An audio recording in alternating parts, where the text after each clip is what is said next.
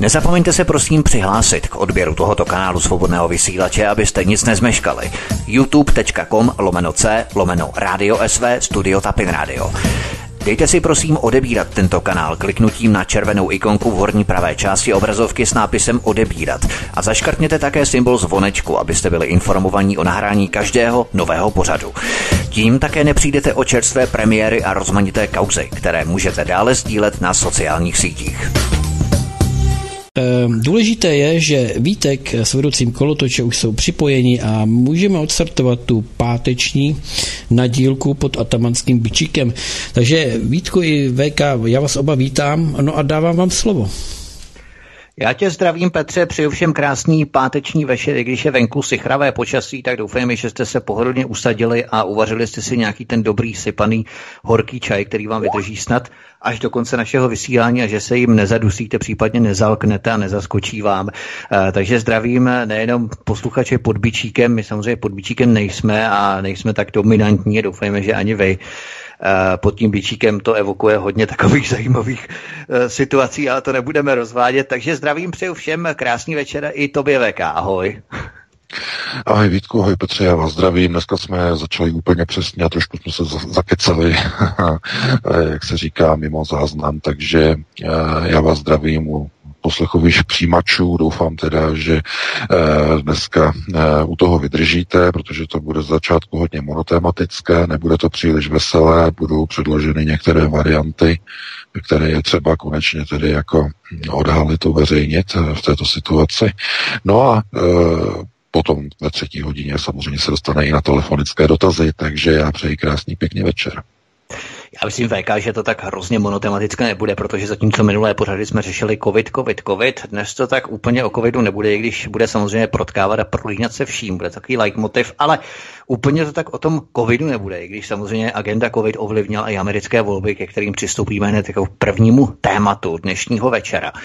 Volby ve Spojených státech byly opravdu vážně dramatické a v některých místech připomínaly spíše válku. A připomínají až doteď. Ještě uvidíme, eh, jaký bude ten vývoj. Připomínáme pro záznamové účely, že ten pořad vysíláme v pátek, teď honem rychle nevím kolikátého je 6. listopadu, takže pokud se ta situace změní 7., 8., 9., případně další týden, tak eh, opravdu ten pořad vysíláme v tuto dobu, v tento den.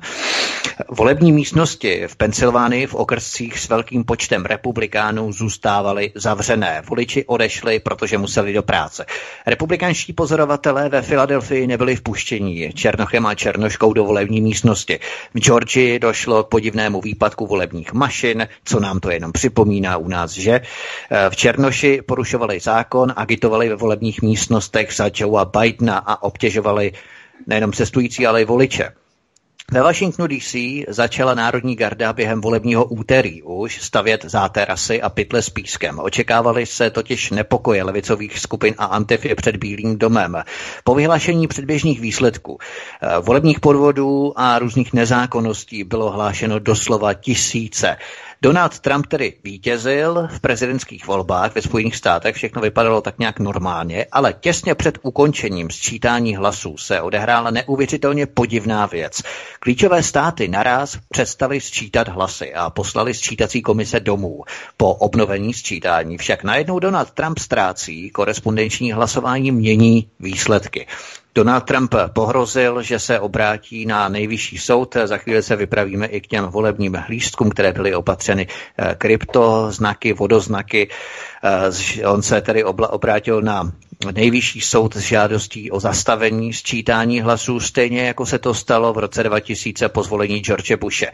Trump vedl v Pensylvánii, Michiganu či Severní Karolíně. Průzkumové agentury více jak půl roku lhaly.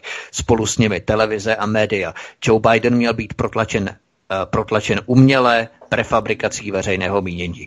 Eh, ukazuje se tu v celé nahotě, to myslím, že je v celku jasné, hrozba korespondenčního hlasování, kterou chce zavést eh, paní Pekarová, Adamová Pekarová 109. Teď jsem zaslechl ten rozhovor, který měla, nebo článek, Eh, že to oni chtějí zavést i v České republice, bude by ne, když v tom roku 2017 v podstatě se konala jakási demo verze přípravy 4,9% eh, u 09 a korespondenční hlasování z zahraničí po naskočení volebních mašin šup 5,1% byly ve sněmovně.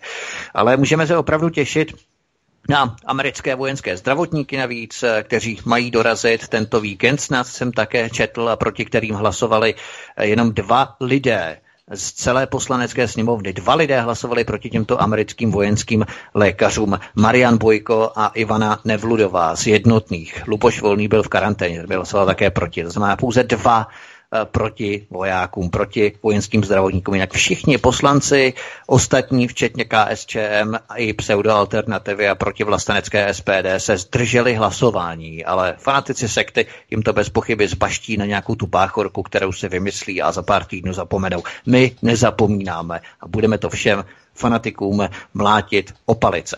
Nicméně, abychom se vrátili opravdu do těch Spojených států, jak to tak vypadá, tak Amerika tak dlouho vyvážela demokracii do světa, až jim tam žádná nezbyla, VK. No tak to si vystihl, to je přesně ono. Když ono s tou demokracií je to vždycky trochu komplikovaný, protože to je taková ta hra na gojím, ale Eh, ve Spojených státech eh, zkrátka došlo k situaci, kterou Donald Trump, eh, tedy podle těch posledních informací od bývalého tedy náměstka ministra zahraničí Henryho Kissingera, který působil jak ve Fordově, v Carterově, i v Reaganově a později v Bushově vládě jako poradce ministra zahraničí, Eh, mimo to, mimo to a mimochodem i jako operátor americké CIA, kde působil jako zdravotník, eh, měl vlastně i funkci špiona, tedy takzvaného aktivního operativce. A eh, Steve Pěčník poskytl včera americkému serveru Infowars Alexe Jonese unikátní exkluzivní rozhovor, kde odhalil informaci o tom, že eh, všechny americké eh, poštovní hlasovací lístky, tedy ty takzvané eh, ballots, to znamená ty, které jsou v obálkách zasílány poštou, tak jsou opatřeny tajným watermarkem nebo vodoznakem, který obsahuje řetězec čísel, takzvaný blockchain zakryptovaný řetězec. Pokud se trochu zajímáte o Bitcoin, tak víte, že Bitcoin jako kryptoměna je založený vlastně na technologii blockchain, což de facto si můžete představit jako uh, distribuovaný ledger nebo složku účetní knihu, uh, která je distribuovaná mezi stovky tisíc nebo miliony počítačů redundantně, to znamená uh, na každém počítači je kopie a Eh, ten eh, blockchain v podstatě eh, si můžete představit jako takovou dlouhou šňůru s navlečenýma korálkama, zase přirovnání s těma korálema je naprosto geniální, ale ty korálky jsou očíslované. To znamená ty transakce. Jakmile na, navlečete jeden korálek, tak má svoji stanovenou pozici před i za. To znamená, je tam nějaké číslo a před ním je nějaké číslo, které se dá dopočítat. E, za ním je další číslo, které ověřuje předchozí pozici. To znamená, kdybyste nějakým způsobem chtěli jeden ten korálek nějak vyndat z té šňůry, tak to nejde, protože byste jako museli vydat úplně všechny za sebou, to je nesmysl a pokud byste chtěli nějak implementovat, implantovat, tak by zkrátka nesouhlasili kontrolní součty. E, to znamená, ten systém toho blockchainu e, zamezuje takzvanému tamperingu nebo v podstatě zasahování, manipulování s tím. To znamená, je to, je to velice progresivní technologie, kterou teď budou chtít asi používat i banky. Víte, že PayPal oznámil, že začne podporovat Bitcoin, to znamená, znamená, ta technologie blockchainu má budoucnost.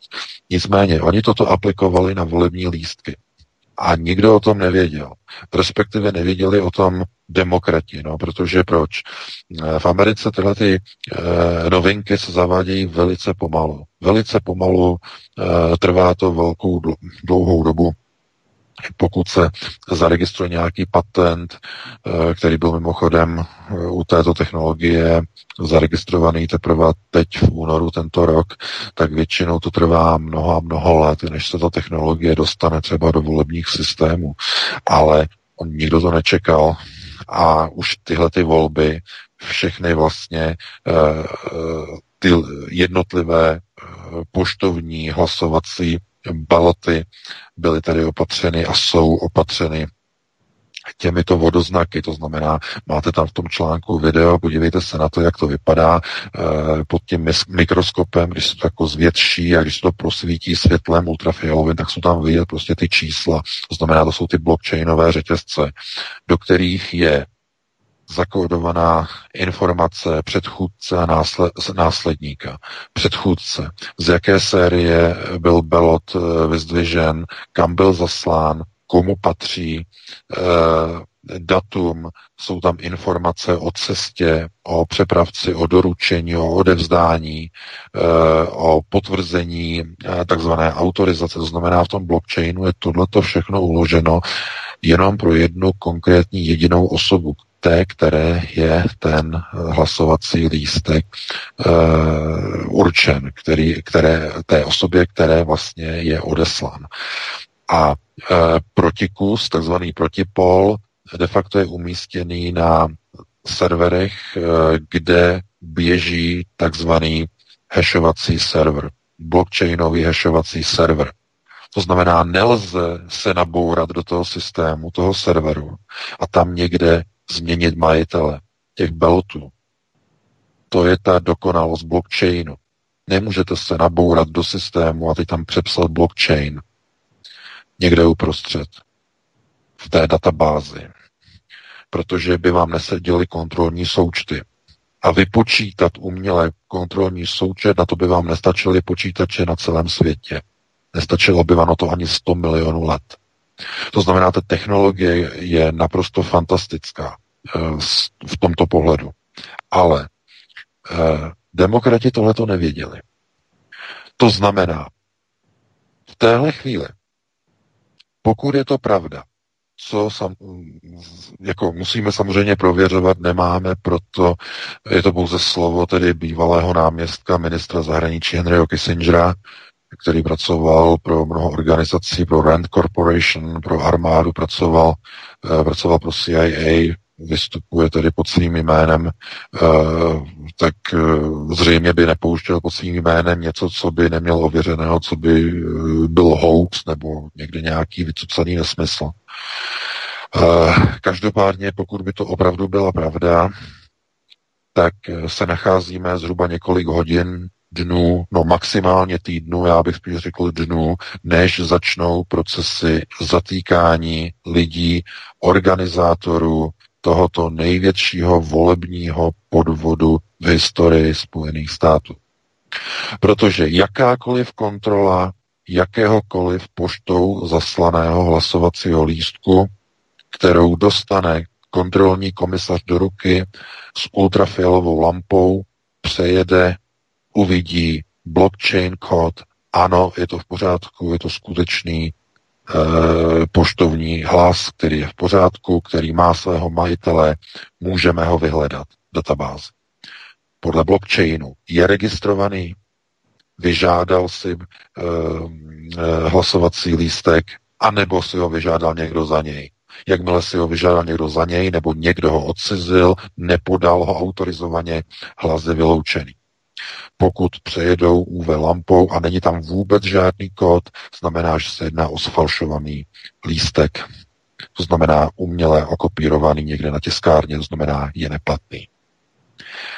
V téhle situaci eh, podle mého názoru, pokud je toto opravdu pravdivá informace, já jsem eh, otitulkoval to video Infowars, určitě se na něj podívejte, eh, tak pokud je tohleto opravdu skutečně pravda, tak eh, během, eh, během nějaké doby se to objeví a půjde to ven. Ale nepůjde to ven okamžitě a nepočítejte, že to půjde ven během následujících několika dnů.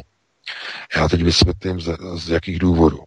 Jsou to samozřejmě právně e, podmíněné důvody ve Spojených státech. E, Určitě se zaregistrovali asi před dvěma hodinama, že stát Georgia bude podle zákona přepočítávat všechny hlasy, protože rozdíl tam je méně než 1% mezi prvním a druhým, to znamená, Joe Biden tam zvítězil o několik málo tisíc hlasů, eh, takže je to méně než procent, rozdíl bude se povinně automaticky přepočítávat. Přepočítávat se bude i v Nevadě, bude se i v Arizoně přepočítávat, jaká situace bude v Pensylvánii, to není vůbec teď jasné, eh, tam totiž je úplně jiný problém, Eh, pokud bychom tedy ještě skočili do té Pensylvánie, tam je úplně jiný problém. Já nevím, jestli to sledujete, předpokládám, že ne, ale před eh, volbama eh, nejvyšší soud státu Pensylvánie své volně, protože se jedná o aktivistický soud, Pensylvánský nejvyšší soud, Supreme Court, eh, je složený ze soudců, z nich všichni jsou členové demokratické strany. Je to aktivistický nejvyšší soud. Svévolně bez souhlasu filadelfského, eh, tedy eh, pensylvánského parlamentu ve Filadelfii změnil volební zákony a umožnil protiústavně přijímat hlasy od voličů ještě tři dny po oficiálním skončení federálních voleb, jejichž datum je 3. listopadu. To znamená ještě do dnešního dne, tedy středa 4, 5, 6, do dnešního dne mohli údajně tady v uvozovkách lidé v Pensylvánii, ale kdokoliv, tedy poštovní doručovatelé různí, eh, dál a dál přinášet statisíce a statisíce nových poštovních hlasovacích lístků, přestože všude jinde v Americe volby skončily třetího, v Pensylvánii ještě další tři, tři dny lidé mohli volit. Je to v rozporu samozřejmě e, s volebními principy, e, v rozporu s americkou ústavou a před začátkem voleb, dva týdny před volbami, eh, republikáni eh, z Pensylvánie se obrátili na federální nejvyšší soud ve Washingtonu, na Supreme Court. Ten samozřejmě to měl zrušit, tohle rozhodnutí v Pensylvánii, že neexistuje, aby volby ještě tři dny po skončení voleb byly, připoč, byly při, přijímány nové a nové a nové hlasovací lístky. Představte si situaci v České republice. Volby tradičně, že pátek, sobota. Představte si, že by se řeklo například, že Praha to bude mít jinak, že v Praze se budou moci přinášet hlasovací lístky ještě v neděli, ještě v pondělí a ještě v úterý následující týden jak by se na to asi dívali ostatní, že? Tohle to přesně si ale prosadil nejvyšší soud v Pensylvánii v rozporu s americkou ústavou. Ale proč o tom hovořím? Když se to před dvěma týdny dostalo do Washingtonu eh, k nejvyššímu soudu, tak soud o tom rozhodl poměrem soudců nejvyššího soudu 4 proti, 4 pro. To znamená deadlock.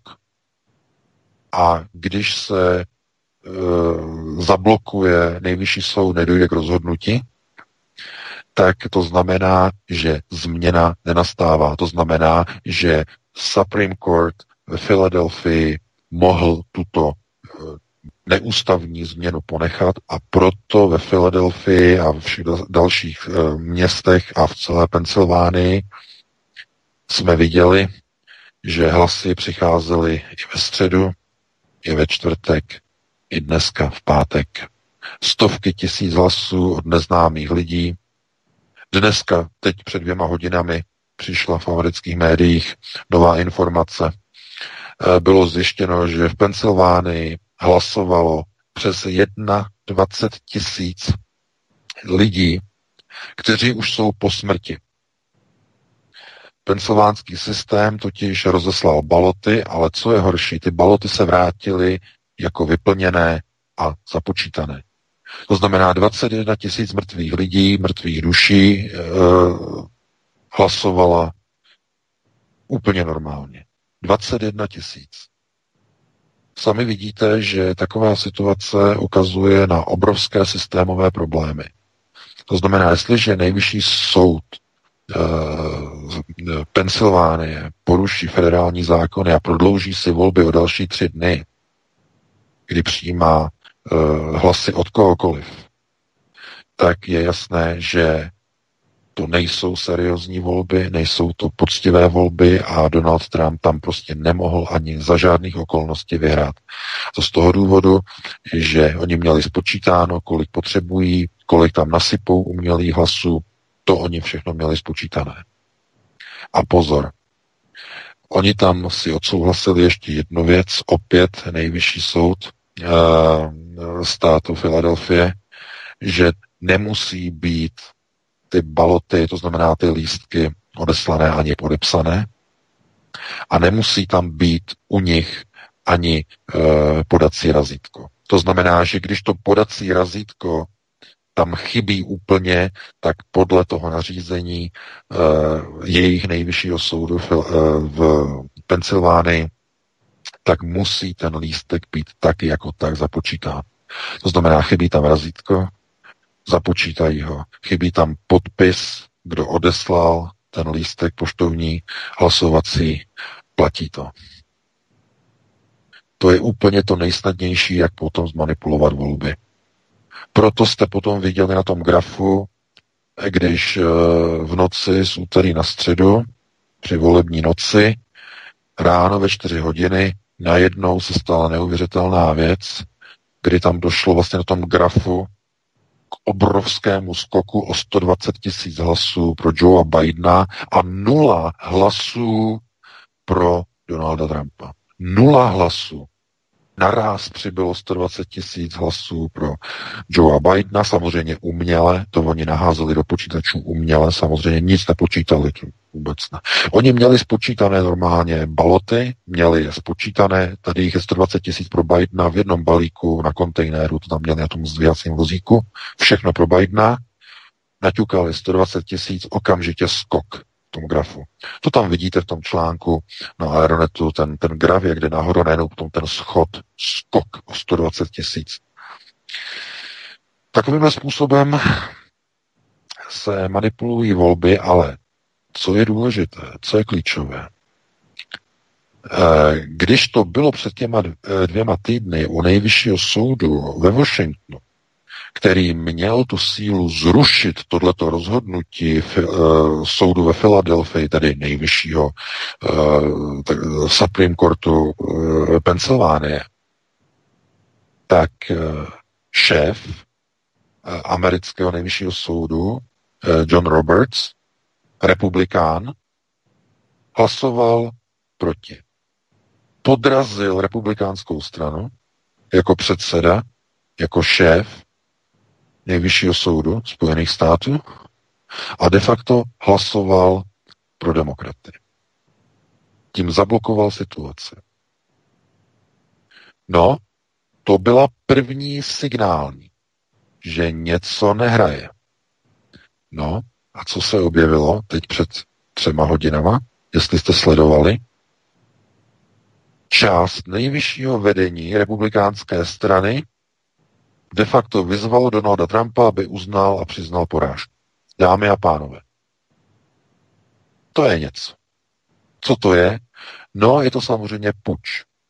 Vnitřní palácový puč, ke kterému došlo tím, že vlastně Donald Trump nechal odhalit všechny zrádce. Nechal situaci dojít do stavu, kdy teď on vidí, kdo je na jeho straně, to znamená vidí odkrytou bažinu teď se otevřelo víko od žumpy a on teď vidí, eh, kdo takzvaně v té bažině, kdo, kdo si tam takzvaně hoví, kdo je na jejich straně a kdo je na straně Donalda Trumpa.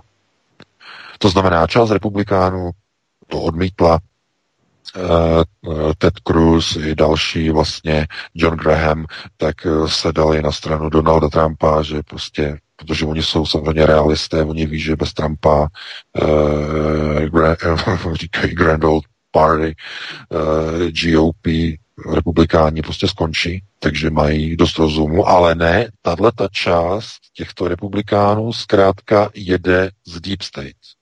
Je to součást bažiny. Jsou to ti sami, kteří mu dělali problémy poslední čtyři roky Trumpovi, to nikoho nepřekvapuje, ale v této kritické chvíli se ukazuje, že má nasazené blechy v kožichu nejenom v Bílém domě a řekněme přímo v republikánské straně, ale i v nejvyšším soudu Spojených států, protože šéf uh, nejvyššího soudu Roberts byl jmenovaný do čela nejvyššího soudu v roce 2005 Georgem Walkerem Bushem.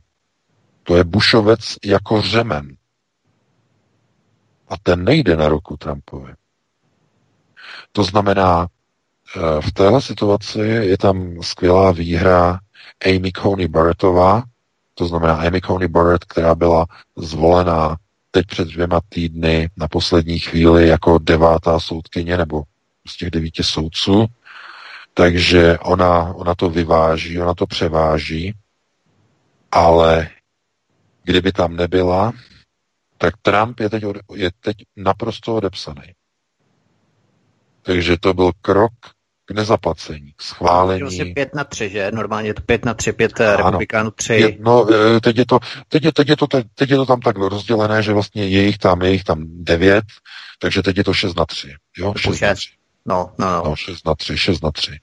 Jenže často taky některý z nich se jako zdrží a tak, tak je to jenom jejich 8 a tak dále a tak dále. E, tohleto zkrátka je nastavené tak, že to, co teď momentálně, momentálně vidíme ve Spojených státech, tak je povstání Deep State a snaha o likvidaci Donalda Trumpa.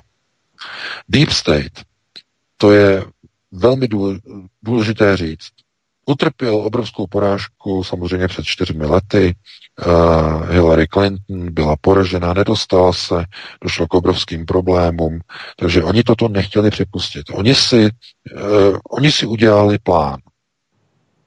Celé čtyři roky se snažili Trumpa dostat před soud s tím, že byl ve spojení s Rusy, že Rusové ovlivnili volby, jenže FBI prošetřovala, prošetřovala, na nic se nepřišlo, žádné obvinění nepřišlo, bylo to odloženo, protože žádný e, trestný čin se nestal, nic nebylo zjištěno.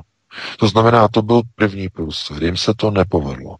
Takže přišel pokus číslo dva, impeachment. E, v dolní sněmovně, kde, kterou kontrolují Eh, demokrati, tak tam eh, bylo rozhodnuto, že impeachment tedy je schválen a eh, muselo to jít nahoru do sněmovny reprezentantů, tedy do Senátu, nahoru do Senátu, a tam měli republikáni většinu, takže ten impeachment neprošel. Díky republikánské většině to bylo smeteno ze stolu a Trump tak zůstal, přežil a demokratům se nepovedl ani ten impeachment.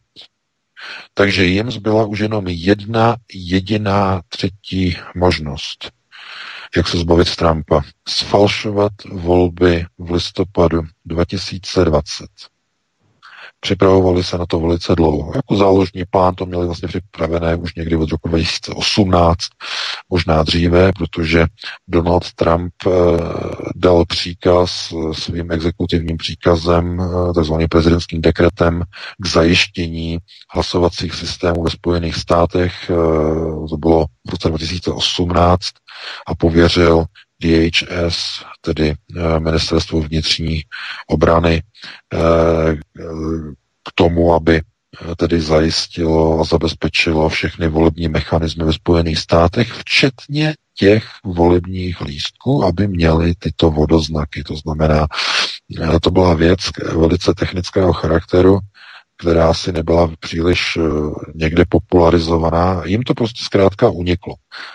V této chvíli pokud se podíváte na tu situaci, tak jste si určitě všimli velice divné a podivné věci. O té si musíme popovídat.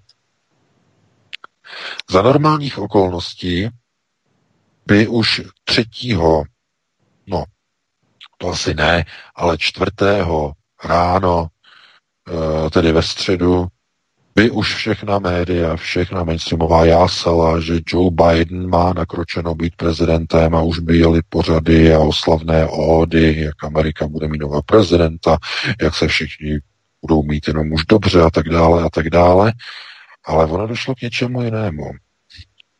Všechna média, i ta mainstreamová, ta silně mainstreamová, jdou takovou opatrnou jako stopu, takovou, uh, takový velice opatrný narrativ, až mě to úplně jako zaráží. A to, co vlastně zaznělo včera na Infowars, to úplně vysvětluje. Oni vědí, k čemu došlo, dámy a pánové. Oni vědí přesně, že to může, pokud bude zájem politicky, bude to odhaleno. A proto nikdo do toho nechce vrtat. Proto ani americká média nějak netlačí na pilu ve smyslu, že budeme slavit, budeme někde něco oslavovat a tak dále a tak dále. To znamená, eh, oni vůbec neslaví, oni vůbec neoslavují, oni vůbec se netváří, že by teď prostě vyhráli volby, Biden vyhrál vůbec nic. Nic se neděje. Samozřejmě jsou tam ostré výroky od Nancy Pelosi, tam vyhrožuje Trumpovi, že ho nechá vyvést z Bílého domu násilně armádou, že když uh, nepřizná porážku a tak dále, tak dále, ale ona je samozřejmě úplně na hlavu, ona je duševně nemocná, uh, to je úplně něco jiného. Ale uh, normálně po mediální stránce je vidět, je to úplně jiné chování než v roce 2016. Tehdy Trump vítězil a všechna média, přestože Hillary jasně prohrávala, bylo jasné, že prohrává, tak uh, oni řvali pro Hillary, Hillary, česká televize jako tupá, ona to potom z ostudy ten záznam musela smazat. To víte, že z archivu smazali americkou noc 2016 protože byla prý nevyvážená a tak dále. Tak oni tam ještě ráno v půl osmí v tom studiu, když už byly dáno výsledky a už uh, Trump měl projev, tak vítěznej, tak oni tam ještě jako řešili, že ještě Hillary Clinton že ona určitě vyhraje a tak dále, tak dále. To znamená, oni jeli pro Hillary úplně jako sfanatizovaný, jako zblblý a to nebyla jenom česká televize, to bylo tady v Německu a všechno prostě úplně jak sfanatizovaný, úplně jak blbý, ale uh, tady v případě Bidena to je úplně něco jiného. Oni jako kdyby se snad toho i báli, nebo jako nějak jako víc, to znamená to jako nějak jako zdůrazně to slavit, že Biden tohleto, uh, to znamená, pokud bývalý náměstek ministra zahraničí Eh, jako je Steve Pěčník, eh, řekne takováhle slova, tak to není plácnutí do vody, dámy a pánové. Eh, jak tam vidíte na tom videu, není to výmysl, na tom druhém videu, není to výmysl, ty hlasovací baloty opravdu mají vodoznak, mají tam ten blockchain, ten sérii vlastně čísel a písmen, ten alfabetický systém, to znamená, to tam všechno máte. A Eh, opravdu, opravdu ty hlasovací lístky mají tyhle ty kontrolní mechanismy. To znamená, je to, eh, je to watermark, nedá se to kopírovat na kopírce, to znamená, to tam není, to je úplně vevnitř. Pod mikroskopem, když to nasvítí, teprve je to vidět, jsou tam kontrolní body, několika násobné chránění. Je tam nejenom watermark, ale je tam i dotmark. Eh, to jsou takové ty tečky světle žluté, ty zase určují zase jiné vlastně asi jako, jakoby takzvané eh, ještě dodatečná kontrola, dodatečná ochrana, ještě přirozená.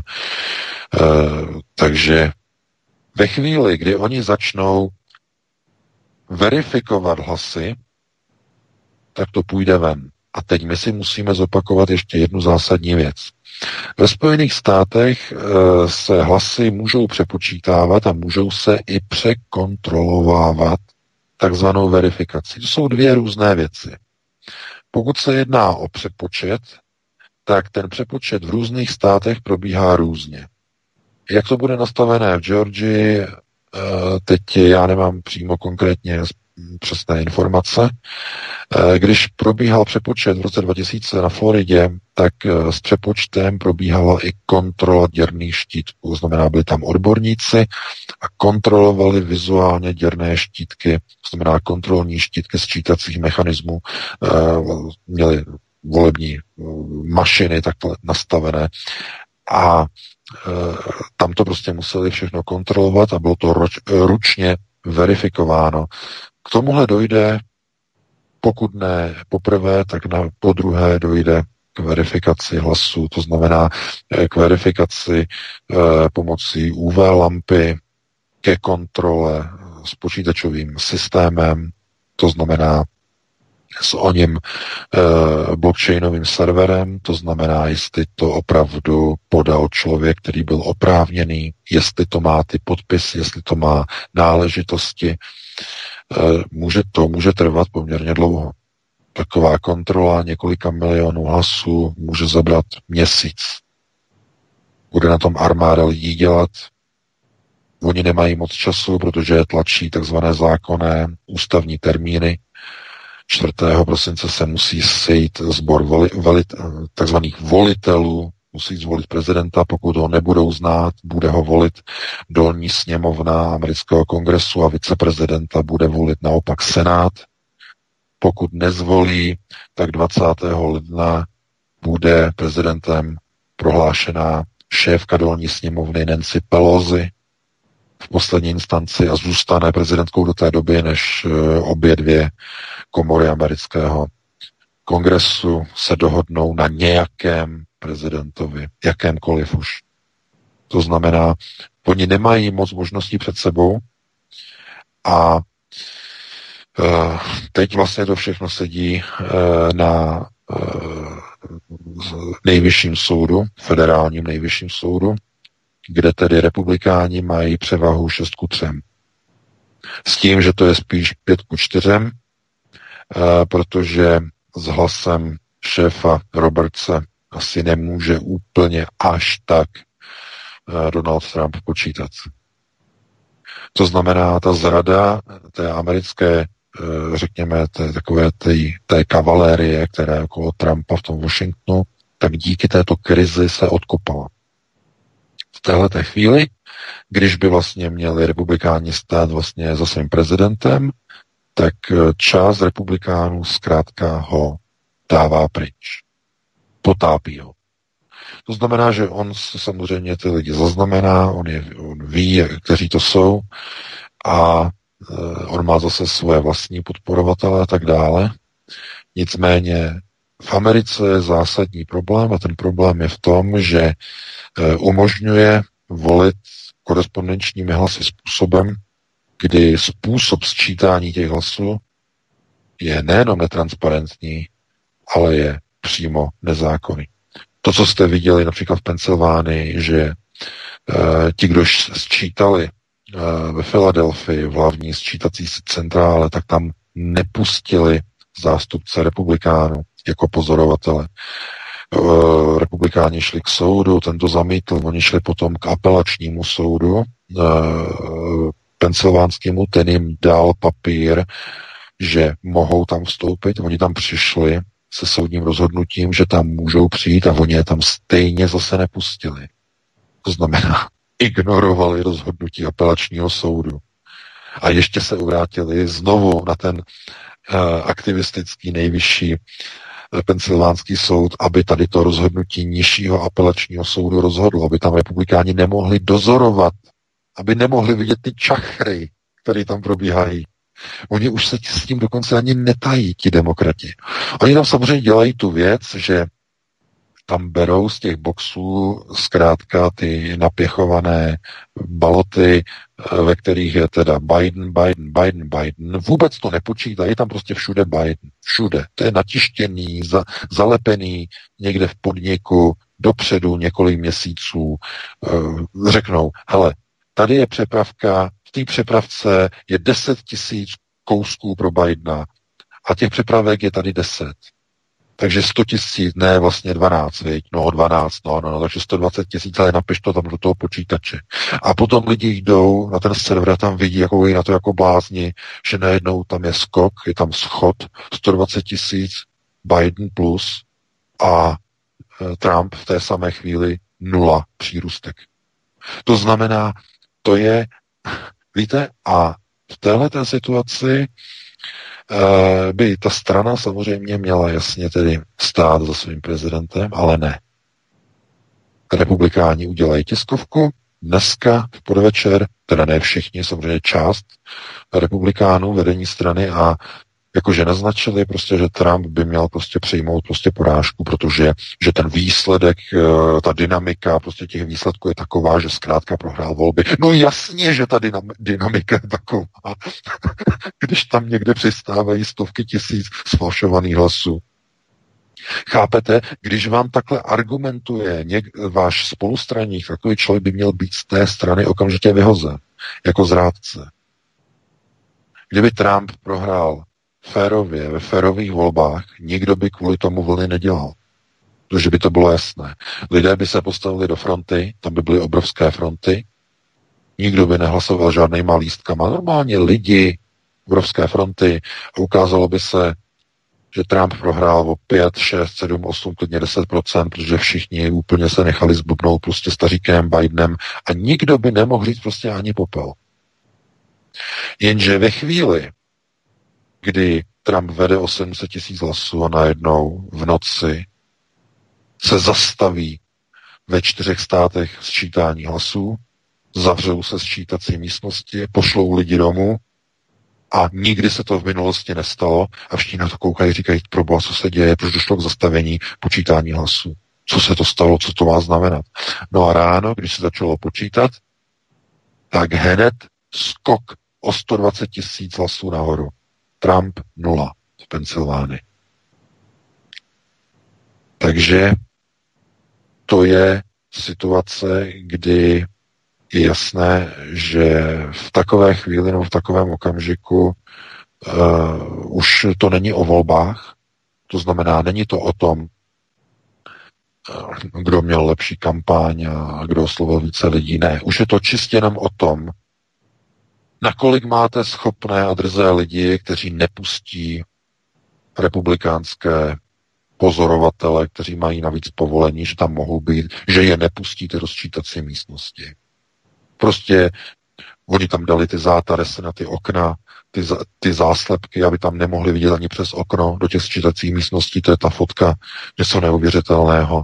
To znamená, aby neviděli další svědectví tam bylo, že ten republikánský eh, pozorovatel, eh, tak oni řekli, jako, že musí stát jako trošku dál, trošku dál. Nakonec ho poslali nějakých 100 feetů od sčítacího místa a aby aspoň někam viděl, tak si musel vzít dalekohled a dívat se dalekohledem přes tu halu, oni to počítali v té tělocvičně, tak on byl 100 feetů na druhém konci tam v těch dveřích a dalekohledem se díval na konec sportovní haly, aby tam něco viděl, protože blíž ho nepustili. Chápete? No a taková situace je samozřejmě uh, důsledkem toho, že Trump je samozřejmě cizí element Musí, musíme taky ještě říct jednu zásadní věc, e, že došlo k zajímavé věci teď na jaře, protože Donald Trump se nezúčastnil sjezdu e, americké asociace židů, IPECu. Nezúčastnil se. Poslal za sebe na sjezd Mikea Pence, viceprezidenta. No a prý, že, jako, že američtí židé se na něho naštvali, byl článek eh, v, v novinách, že v izraelských Hárec, to znamená, že se na něho naštvali a 72% amerických židů, že hlasovalo pro Joe Bidena, že Joe Biden přijel eh, v březnu na jejich kongres a Trump tam nebyl, on za sebe poslal jenom pence a to je prostě jako urazilo, že Trump tam nepřijel. Ale tohleto je připravený, nebo tohleto je připravená akce Deep State, která se snažila Trumpa dostat nejprve na takzvanou ruskou stopu, to znamená odsoudit ho, že byl domluvený s nějakýma ruskýma oligarchama na ovlivnění voleb. To neprošlo, to nebylo přijato, to nevyšlo, takže eh, potom ho chtěli odvolat impeachmentem, no to taky neprošlo, tak to zkusili s falšováním voleb. A tak natvrdo, že do toho dali úplně všechno. Je jim jedno, že to už ani není eh, jako eh, způsobem jako přijatelným, že kdyby se to snažili jako zamaskla, že všechno jako košer, že všechno je v pořádku. Ne, prostě natvrdo, nepustí je tam. On jim tam ukazoval papír, že má povolení od uh, městského úřadu jako zástupce filadelfské pobočky republikánské strany, že je oficiálně potvrzeným, to měl kulatý razítko, uh, oficiální republikánský pozorovatel, nepustili ho tam. Že ho tam nepustí. To znamená, máte povolení, oni vás tam nepustí. No a proč vás tam nepustí? Že byste jim tam něco ukradl, že byste jim tam ukrad, uh, sní, uh, já nevím, snídaní nebo večeři někdy ze stolečku. Ne, kvůli tomu ne. Protože byste jim koukal pod prsty. No co by tam viděl ten komisař? No viděl by tam ty bedny plechový s těma napěchovanýma e, štosama, že hlasovacích lístků pro Bidena, předtištěný, že jo, někde na tiskárně, to znamená, to by tam všechno viděl a nestačil by se divit, kolik desítek a stově tisíc hlasů se tam najednou objevuje pro Bidena. Že jo, to vypadne z tiskárny a tam započítávají. No, takže z tohoto důvodu oni je tam nechtějí. A tohle to není jenom problém jenom Pensylvánie, to je problém Georgie, tam je taky nechtě, nechtějí pouštět. Oni si to vymohli v Nevadě, tam si to vymohli, tak tam jako jo. Problémy mají v Arizoně, tam je taky nechtějí pouštět. no jaké jsou to volby, když vás jako zástupce partaje eh, nepustí k dozorování nad sčítáním hlasu? Jaká je potom v tom poctivost? Jakou máte mít důvěru? Takovým volbám. No, takže bude teď záležet především na tom, jakým způsobem tady bude naplněná ta informace o tom, že a ty můžeme věřit, protože tam ten důkaz je vlastně na tom videu, že opravdu na těch eh, volebních lístkách, které se posílají poštou, tak tam opravdu je ten watermark, to není žádný výmysl, je tam i patent uvedený, takže to je skutečné. Ale otázka je, jestli v této chvíli bude na straně Donalda Trumpa a těch lidí okolo eh, to odhodlání opravdu, opravdu píchnout vidlema do toho břicha Deep State. Jestli opravdu budou mít tu odvahu. Protože pokud do toho píchnou to znamená, začnou kontrolovat ty hlasy a zjistí, že tady stovky tisíc a tady stovky tisíc podvržených bez e, vodoznaku. Tohle to obrovský skandál. Tak Trumpova rodina by se musela buď zavřít někam do bunkru, protože Deep State by na ně vypsal odměnu. Víte, co by se z nich stalo? Stal by se z nich druhý rod Kennedyů, který je v uvozovkách prokletý nešťastnými náhodami. V uvozovkách nešťastnými. Ano, oni šli proti Deep State. Víte, že John Fitzgerald Kennedy chtěl znárodnit FED, chtěl ho vymanit ze soukromého držení, poštval proti sobě Deep State. Zastřelili ho, jeho bratra Bobbyho, neštěstí v, ro, v rodinách, neštěstí v letadle a tak dále, že spadlo letadlo, tohleto, tohleto rodina, že jo. Strašná úmrtí v rodu Kennedyů a že, že to je prokletí, že je potkáváno. To není, než, to není prokletí. Oni je vybíjejí. Deep State vybíjí Kennedy jednoho po druhém. Finguje to. Jednoho po druhém. Jsou na blacklistu už si neškrtnou. To znamená, oni mají ochranky, tohleto, oni se bojí, že jo, ty svoje děti a proto pryč ruce od politiky jsou odepsaný. Trump tohleto samozřejmě ne, nebude chtít riskovat. No, protože oni by ho dali na blacklist. Byla by z něho z celé vlastně té dynastie Trumpů eh, by byla druhá dynastie Kennedyů postižených náhlými, neuvěřitelnými tragédiemi najednou v rodině. Najednou, najednou by se řeklo, že tady někdo spadl, tam někdo zakopl, tady byl atentát na někoho, ostřelili do hlavy a tak dále, a tak dále. To znamená, uh, moje otázka je, jak daleko a jak hluboko bude chtít Trump zapíchnout ty vidle do toho deep state.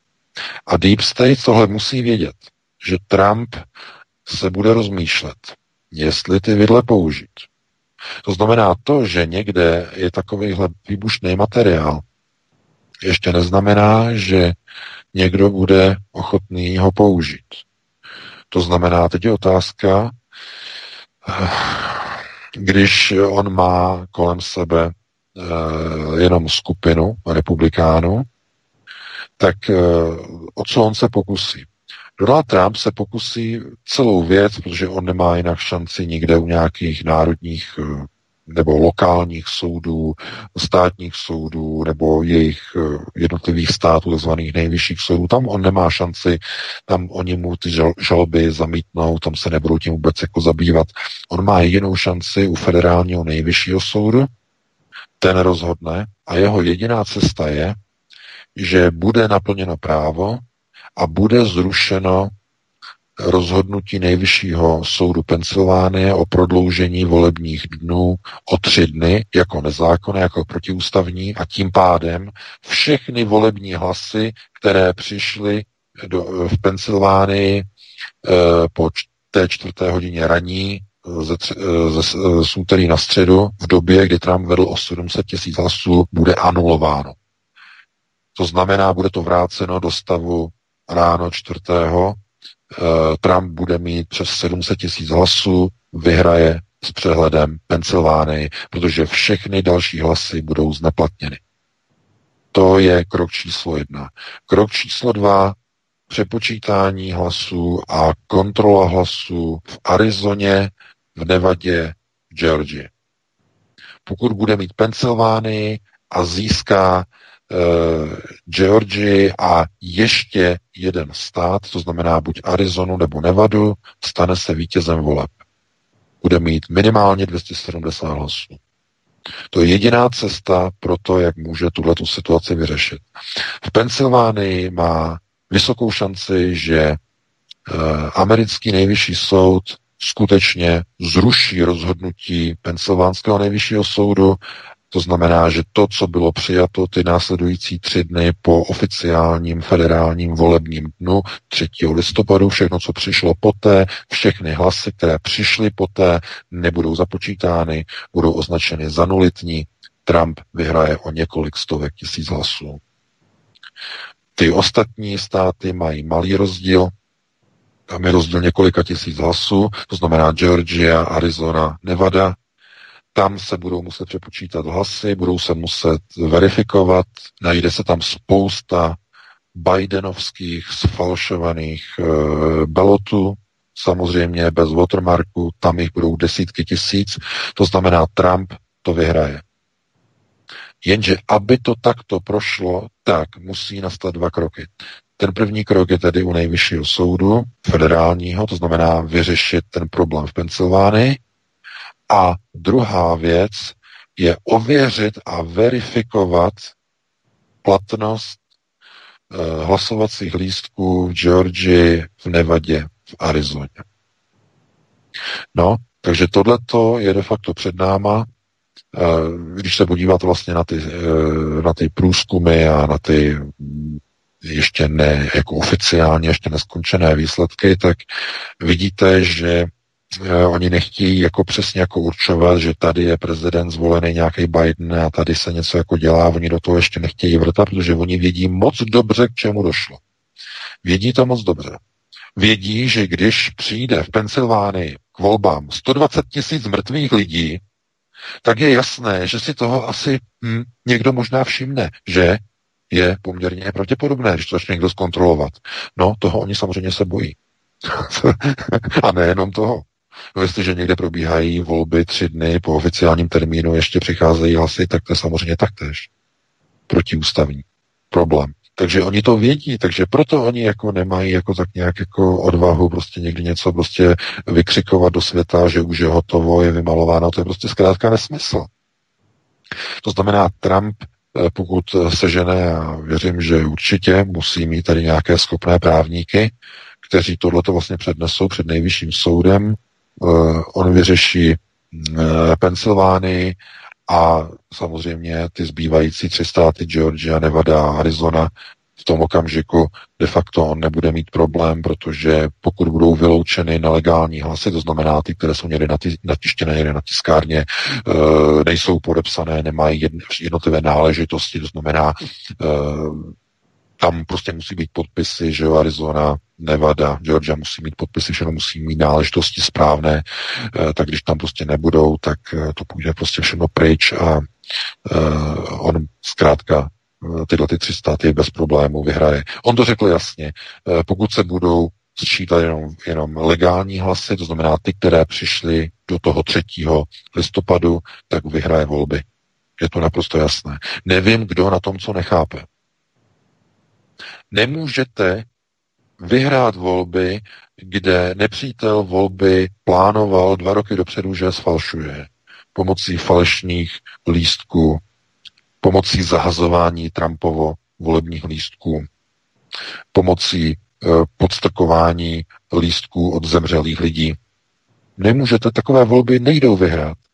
Oni si propočítají, kolik uh, oni zastavili uh, z toho třetího na čtvrtého, zastavili počítání kvůli tomu, kvůli jedné jediné věci. Mluvil o tom Trump, mluvila o tom i uh, vlastně Ivanka Trump, že oni zastavili to počítání kvůli jedné jediné věci. Oni potřebovali si figure out, uvědomit, uh, kolik hlasů musí přivést v nákladácích, o kolik hlasů vede Trump. Oni se na to museli podívat. To znamená, v Pensylvánii zjistili, pane bože, Trump vede o skoro 800 tisíc hlasů. Takže tam to zastavili a tam se tak dlouho počítalo, dlouho, protože oni nemohli to přivést v nákladě. Jako, oni to museli vždycky po kouskách přivést. Jo, pokud, aby to nebylo nápadné, tak v těch bedničkách to přivezli, jo, protože to je obrovská pálka, že jo, 800 tisíc hlasů. Ale někde v Georgii nebo v Nevadě tak oni zastaví to hlasování, oni ho tam zastavili, oni zjistili, aha, Trump má tolikle. Hm, no tak my potřebujeme natisknout jenom třeba dalších 120 tisíc hlasů, to není tolik. Tady 120 tisíc a tady 80 tisíc a tady tolik a tady tolik, aby to bylo o pár procent, než má Trump, aby to vypadalo jako, že to není divoký, tak o pár procent. Proto oni potřebovali si to takzvaně uvědomit a zamyslet se, proto zastavili sčítání a aby měli čas vlastně na zorganizování přísunu hlasů, hlasovacích lístků pro uh, Joea Bidena. Proto došlo k té neuvěřitelné věci, kdy poprvé v americké historii večer v 10 hodin, no v 11, v 11 hodin bylo amerického času, v půl dvanáctý vlastně potom v Pensylvánii, eh, tak zastavili sčítání to se nikdy ještě v historii amerických voleb nestalo, že eh, během volební noci, že by eh, to bylo v šesti státech, zrovna v těch klíčových, zastavili sčítání hlasů, poslali lidi, údajně poslali lidi domů a ráno to otevřeli a najednou začala eh, naskakovat obrovská čísla pro Joe Bidena. Nikdy se to nestalo, že by někdo na noc uzavřel sčítací místnosti v den voleb takzvané volební noci. Nikdy. To znamená, měli to připravené dopředu, bylo to naprosto jasné a e, my teď vlastně e, se jenom budeme dívat na to, e, jakým způsobem tohleto ještě dopadne. A já teď musím vlastně říct jednu zásadní věc. Máme sice 2011, jako samozřejmě, že přetahujeme nějaké to téma, nějaké to pásmo, ale tohle je velice důležité, protože lidi to určitě bude zajímat. V téhle iteraci, ve které se momentálně nacházíme, tak Donald Trump příští rok učiní v květnu a v no, duben, květen, přelom dubna, dubna, května a potom v červenci dvě zásadní rozhodnutí jako prezident Spojených států. Jelikož bude jako prezident Spojených států, je jasné, že bude znovu zvolen. To je součást této iterace, ve které se momentálně nacházíme. Je tady ovšem jedna věc, jedna podstatná věc. Eh, každá iterace má možnost nebo něco, čemu se říká prolomení iterační dálnice. Pokud byste si představili časoprostor, to znamená vývoj událostí jako nějaká, nějakou rychlou, širokou dálnici, eh, která vede nějakým předem daným konkrétním směrem a vy sedíte v nějakém autě, které je třeba samoříditelné a jenom, jenom, jenom se necháte vést. Vezete se zkrátka eh, po té dálnici, nikam nezabočujete, ta dálnice zabočuje sama, tak, jak je postavená, to znamená, vy nic vlastně vůbec neřešíte. Eh, při některých situacích je možné ten tok, iterační tok, nebo můžete, může se tomu někdy říkat tzv. iterační rámec nebo iterační kontinuum, je možné prolomit, prorazit. K tomu zapotřebí obrovská síla, mohutná síla, složená z mnoha mocenských sil, mnoha mocenských prvků. Mohli byste si představit e, systém třeba druhé světové války, když se dostal k moci NSDAP, Adolf Hitler, procesy, které začaly probíhat v Evropě, to znamená obrovská síla, která je natolik nevyhnutelná, že s ní nebylo počítáno v původním iteračním rámci. A teď si musíme vysvětlit jednu zásadní důležitou věc. Tyhle entity, jako je Deep State, to znamená napojení na kabal a tak dále, a tak dále, mají přístup k projektoru. Kdokoliv má přístup k projektorům a vidí projekce budoucnosti, může se pokusit změnit iterační rámec. V nějakém okamžiku, v nějaké chvíli, protože zaměří se na nějakou konkrétní vizi, kterou má v projektoru, kterou vidí a pokusí se útokem na určitý objekt, na nějakou postavu změnit vývoj iteračního rámce. Problém je v tom, a to je třeba zdůraznit, že vy, pokud se připojujete do projektoru z jedné iterace, z dané konkrétní, ve které se nacházíte, jste schopni vidět pouze iterační vize z dané proudové dálnice. Ale nejste schopni vidět událost, kdy někdo se pokusí v budoucnu na základě nějaké události tento iterační tok změnit, prolomit ho. To není snadné. To není tak, jako že přejdete levou nohou přes silnici a tím změníte běh světa, i když možná znáte tak něco, čemu se říká butterfly efekt, ale to je prostě něco jiného, to je úplně něco jiného. Butterfly efekt, to je malá změna, která na dlouhé časové období, třeba stovek nebo tisíců let něco změní. To je maličká změna, která je uh, v podstatě jenom takovým malým jako větvením, ale prolomení iteračního okna je skoková změna iteračního rámce, která je násilná, která je obrovská, která je mohutná, která má dopady na všechny procesy celosvětového řízení. A tohleto, co provedl Deep State, má razanci změnit vývoj iteračního rámce. Protože Trump je samozřejmě zasvěcený, to je, to je známo, tak eh, on zřejmě tohleto očekával, proto i tedy zmíněný Steve Pěčník o tom hovoří, že on o tom věděl dopředu, o tom měl informace a tak dále. Je dost pravděpodobné, že ty informace byly někde tedy posunovány, že to nemá nic společného s nějakými projekcemi, eh, protože uh, oni mají i své informátory, to znamená, je to získáno normální klasickou informativní cestou, nejsou to žádné projekce, nějaké, nějaké vize, to vůbec ne. Ale uh, v téhle chvíli de facto, kdy vždycky, když třeba vypukne válka, nebo by došlo k nějaké celosvětové krizi, nebo k nějaké obrovské potopě nebo k nějakým obrovským požárům, eh, k vypuknutí termonukleární války a tak dále. To jsou tak mohutné změny v iteračním rámci, které mají tu obrovskou sílu změnit, změnit a úplně přeorientovat vývoj takzvané iterační dálnice. To znamená, můžete si to představit, jako když máte nějakou cestu, máte právě tu dálnici, jedete po ní a teď e, nějaká síla do všech těch aut na té silnici vrazí takovým způsobem, že se přesunou do přes svodidla, přes takové ty bariéry do úplně vedlejšího pruhu e, části dálnice, která odbočuje například vlevo, která, nebo která vstupuje do tunelu, nebo je to v podstatě jiná část velkoproudové dálnice, která míří k jinému městu.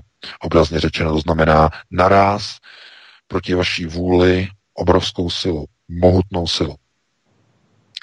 No a problém s tím letím je, že uh,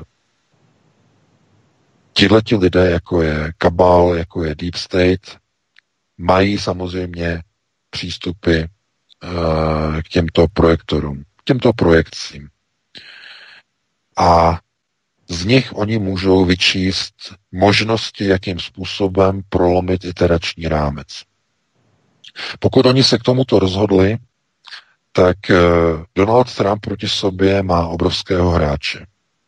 Protože pokud je toto řízeno Eh, z takzvaných okultních procesů řízení, to znamená z těch úplně nejvyšších. Teď mluvíme eh, samozřejmě o řízení něčeho, čemu by se řeklo, že to není jako oficiální název, ale něco jako nultá priorita, znamená úplně nejvyšší, tak uh, oni samozřejmě mohou mít schopnosti a možnosti pokusit se o prolomení iteračního rámce. To znamená toho, co je dopředu dané a úplně změnit proces.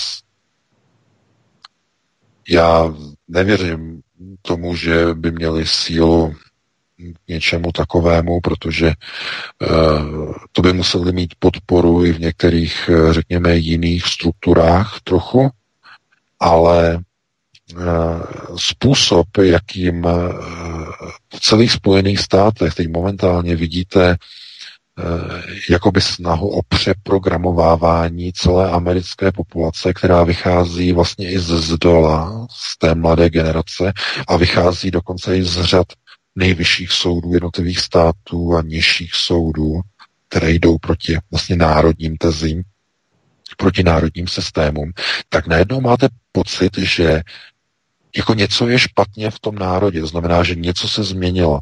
No tohle to je velice nebezpečné, protože to už určitě můžete pozorovat i doma, i v České republice, i na Slovensku, že něco je špatně.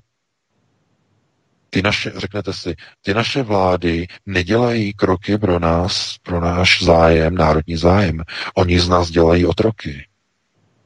Oni nás nenávidí, oni nás zavírají doma, v karanténách Oni nás omezují na lidských právech, jako kdyby to byl nepřítel, jako kdyby to byl diktátor. A lidé, kteří nad tím přemýšlí, tak si to jako začnou uvědomovat a dávat si to do souvislosti. No a tohle to jsou mohutné celosvětové změny, které eh, nevyplývají jenom z toho, že někdo prostě se někde špatně vyspal. Ne, ne, ne, ne. To jsou procesy, které probíhají úplně všude, ve všech zemích naprosto ve všech zemích a přicházejí jakoby na jeden jediný signál. Když přišel koronavirus, všechny evropské země na jeden povel zavřely ekonomiky, vyhlásili karantény jako na jeden povel. Kde se to bere? Jak je to možné? Proto je opravdu veliké riziko, že ve Spojených státech teď momentálně probíhá proces na daleko vyšší úrovni, než vůbec si teď dokážeme představit.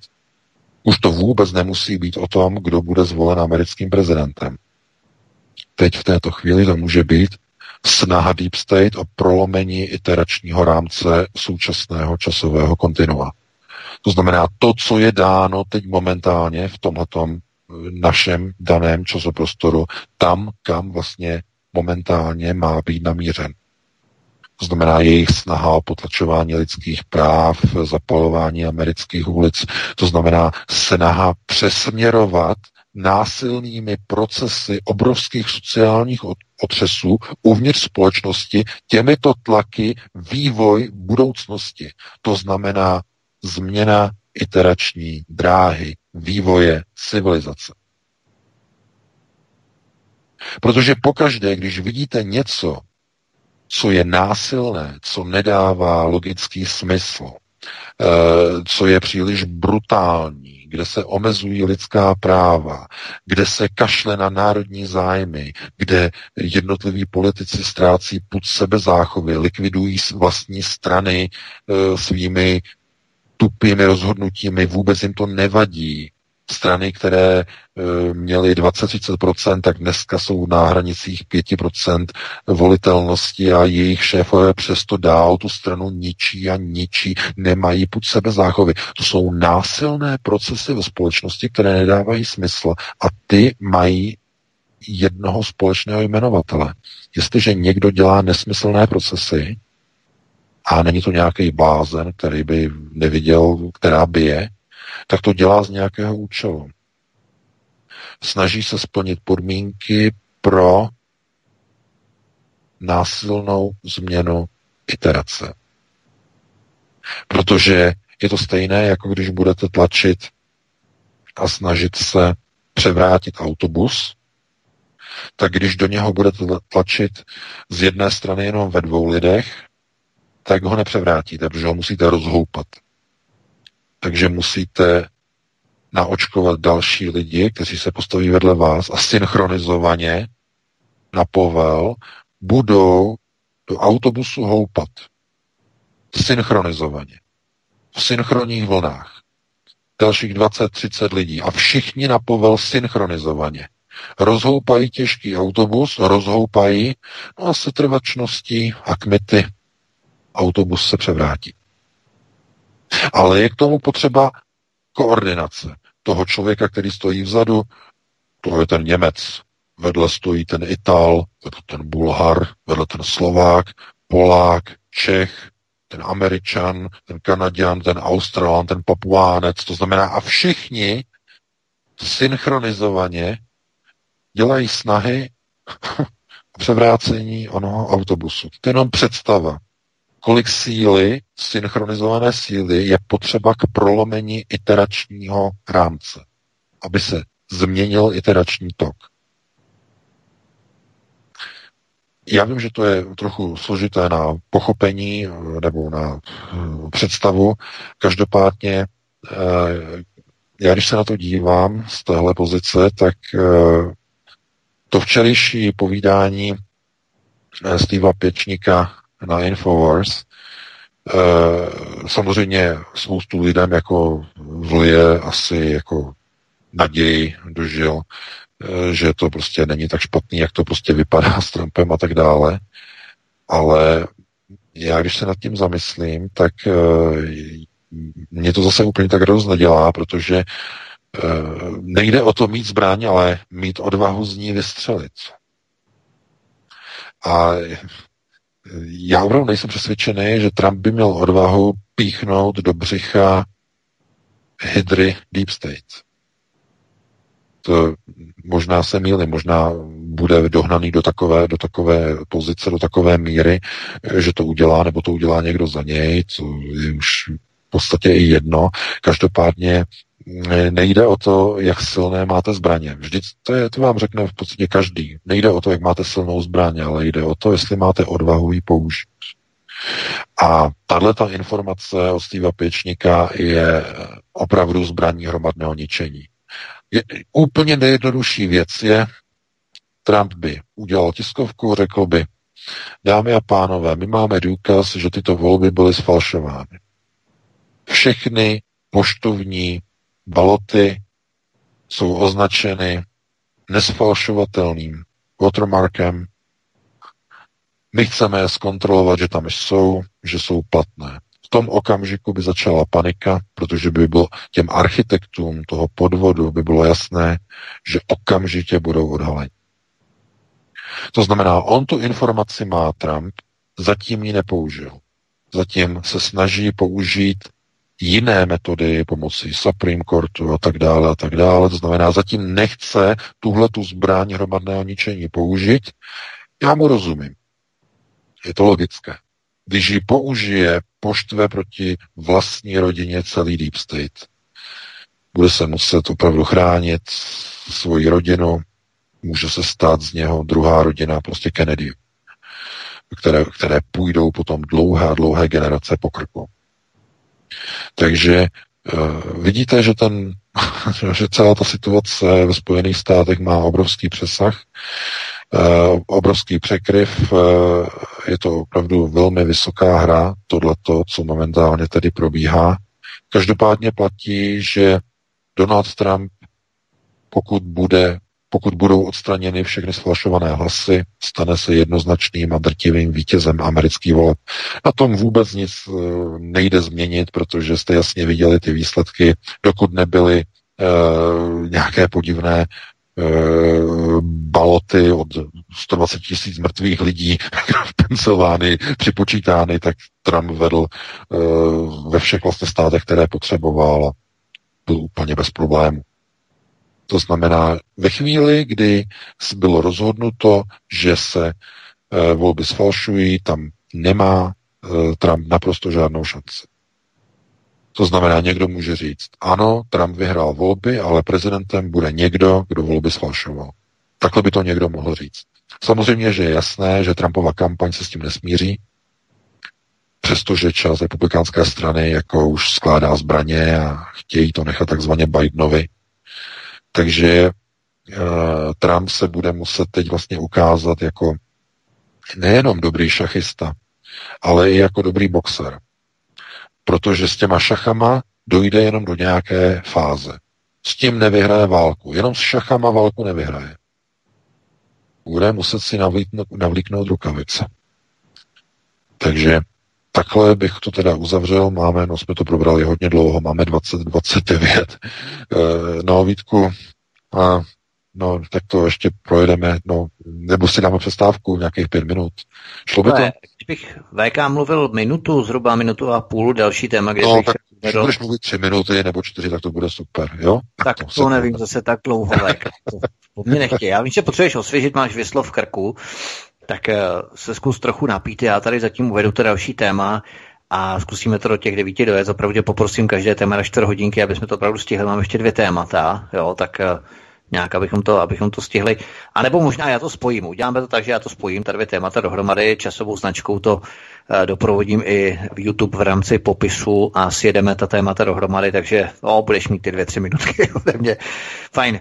Takže Máme tady další téma, půjdeme tady od amerických voleb, které budou tady hodně zajímavé, hodně napínavé ještě. Je vidět, že není konec, možná se to bude táhnout ještě až do Vánoc, uvidíme potom 4. prosinci, eh, jak to bude probíhat potom, protože jsou tady ústavní zákonem dané lhuty eh, pro to přepočítávání hlasů do 4. prosince zbor volitelů. Uvidíme, jak to všechno bude eh, dopadat potom i dál a kdy vlastně se dozvíme toho amerického prezidenta, který potom ve finále 20.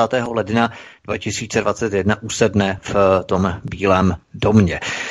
Ale pojďme teď do České republiky, protože my jsme na začátku uvedli, že všechno se odehrává i na pozadí agendy COVID. Agenda COVID protkává uh, veškeré dění, politické dění i na dalších rovinách, ať se jedná o socio, kulturní nějaké dopady, ať se jedná o zaměstnanost, ať se jedná o ekonomická, ekonomické záležitosti, ať se jedná o kulturu, a ať se jedná o právě i ty sociální dopady, to znamená, že musíme být doma zavření v karanténách a tak dále, nosení roušky, znamená škrcení kyslíku, eh, který je nejlepší anti, uh, jsem chtěl říct antikoncepce, možná právě to, že jsme doma, uh, není moc dobrá antikoncepce, ale chtěl jsem říct kysličník, nebo kyslík, tak je nejlepší dezinfekce pro dýchání, nikoli rouška.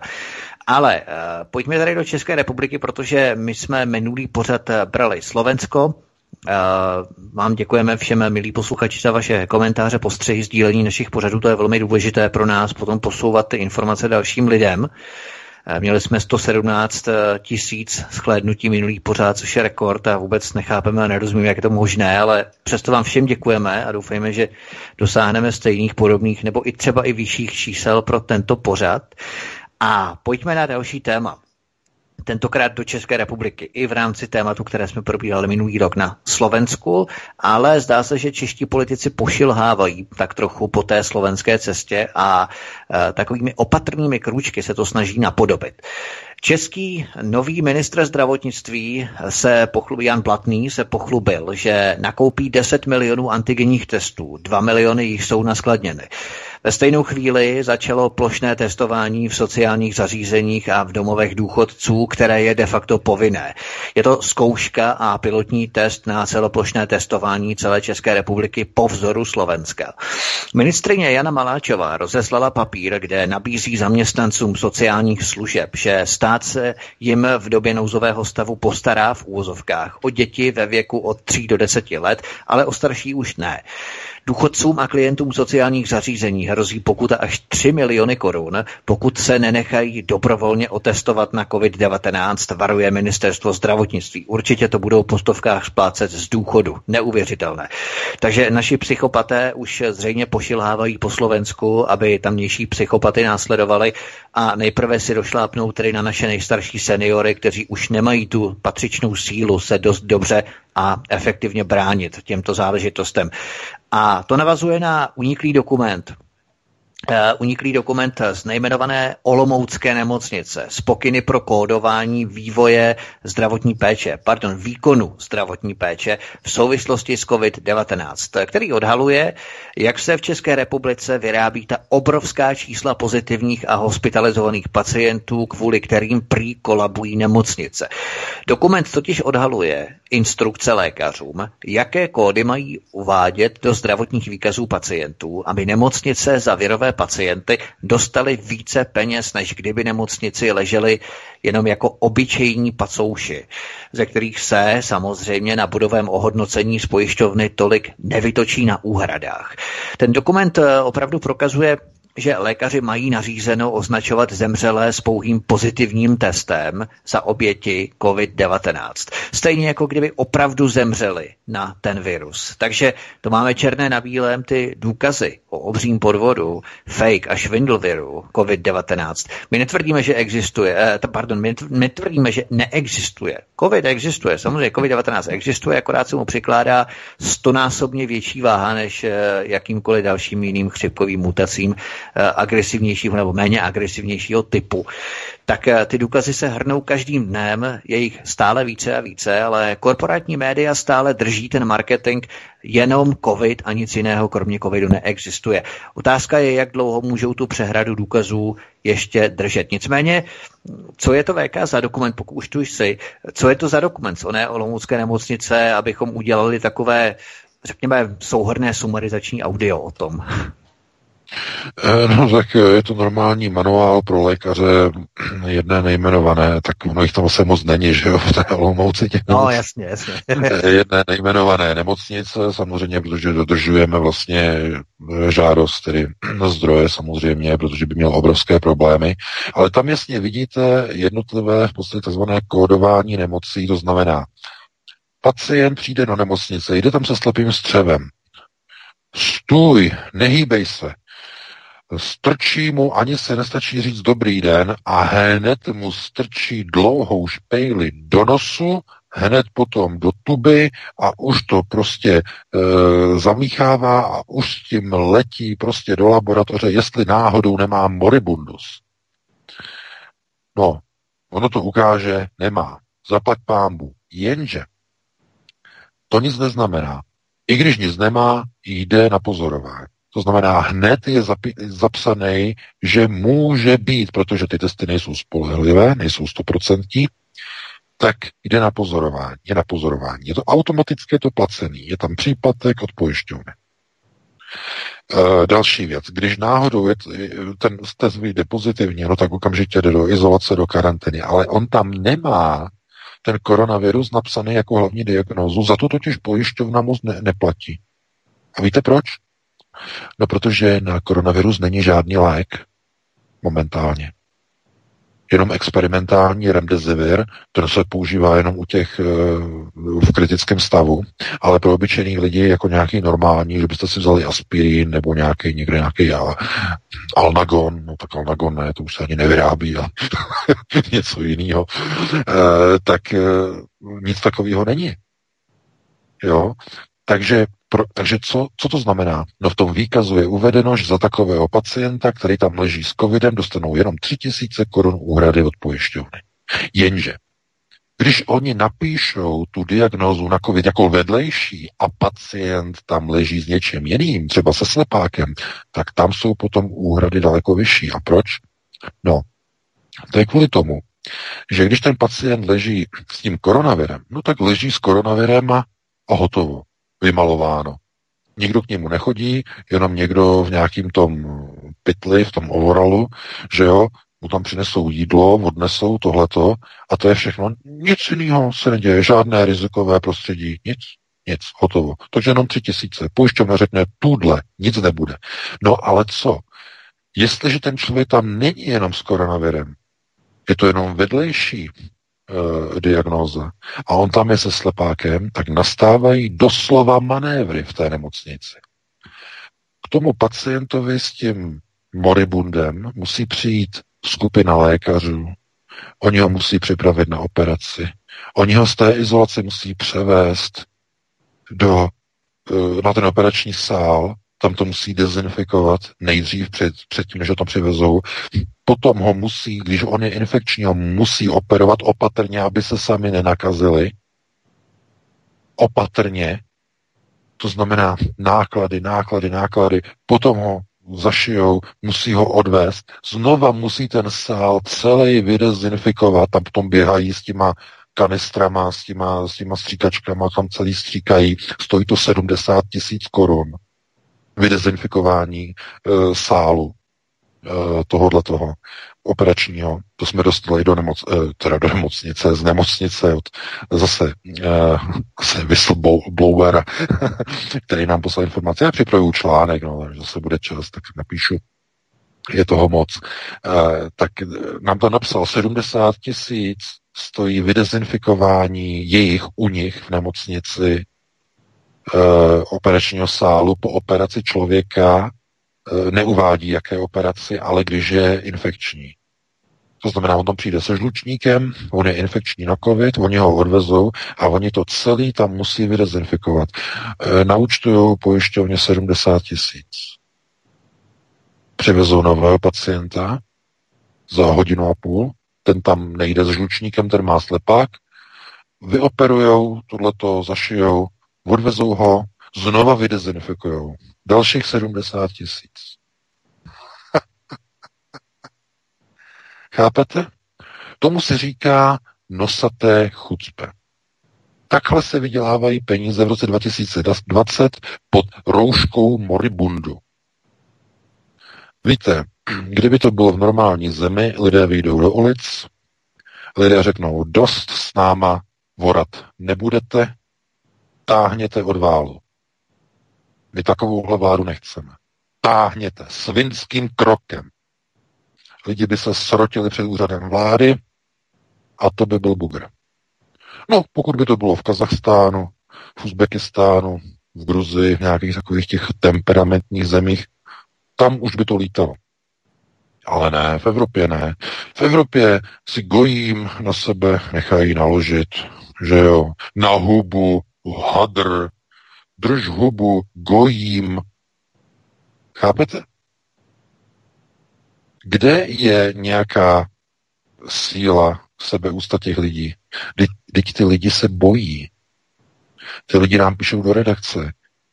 Napsala paní, já nemám čas jako na to odpovídat, protože to admin to vybírá z těch stovek e-mailů, co tam spousta spamu, tohle to chodí uh, na jiné věci.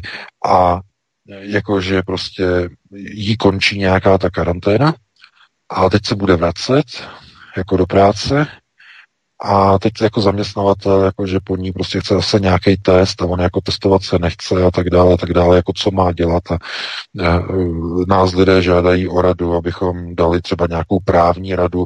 No to byl zrovna e-mail, spousta lidí se na to ptá, aby náš právník dal nějakou obecnou radu. To je, každý, každý právní systém je jiný. Chcete radu e, na německý právní systém? Nebo na český? Nebo na slovenský? Eh, každý je jiný. To není jako nějaká uh, univerzální pomoc. Univerzální pomoc je to základní charta lidských práv OSN. Eh, smluvními partnery charty jsou je většina, drtivá většina všech světových zemí, jak Česká republika, tak i Slovensko, to znamená obrace se na chartu, charta OSN. To znamená hlavní smluvní parametr i když je nezávazný samozřejmě, ale z něho vychází ústavy obou zemí. Vychází, eh, co je zdrojem ústavy obou zemí eh, České republiky a Slovenska, takzvaným zdrojem ústavy. No to je charta lidských práv OSN. To znamená takzvaný zdroj ústav. To znamená, zdroje jsou, je charta OSN. A jestliže něco vychází ze zdroje, potom taková ústava to musí respektovat, jestliže vychází ze zdroje. No a co se týče lidí uh, s, těmi, s těmi rouškami a ty zákazy toho vycházení a tak dále a tak dále, uh, když se proti systému staví jeden člověk, tak ho zašlápnou. Když se postaví deset tisíc, tak mají strach. To znamená, uh, tohle to už přišlo několikrát a právní na to odpověděl. Nejlepší obrana, eh, jako právníci samozřejmě se nechají zaplatit, jo, tohle to, to ani ne, on to ani nedoporučuje, ale eh, hromada, on napsal, banda deseti tisíc lidí je na to všechny právník. Nám napsal. Banda deseti tisíc lidí je na to všechny právník. K nezaplacení. No a je to pravda. Protože pokud se srotí někde 10 tisíc lidí, ani policajti si nedovolí na vás sáhnout. Protože se budou bát. No ano, můžou na vás samozřejmě pustit samozřejmě stříkačky. Můžou do vás začít střílet z projektilu. No a co se děje, když do vás začnou střílet z projektilu? No, můžete začít střílet taky, ne? Jenže no jo, vlastně nemáte pistole, že vám je nedají. Hm. no tak z praku, že nebo můžete házet nějaký dlaživní kostky, jako, jako rowdies nebo jako hooligans. A potom vás vykreslí jako nějaký rváče, jako nějaký gaunery. Takže má to řešení. No, tak násilí zase vede jenom k, jenom k násilí, samozřejmě. To znamená, vy někam přijdete, vy se schromáždíte a oni řeknou zájmu koronaviru, vy se nesmíte schromažďovat. A když se nerozejdete, tak vás rozejdeme.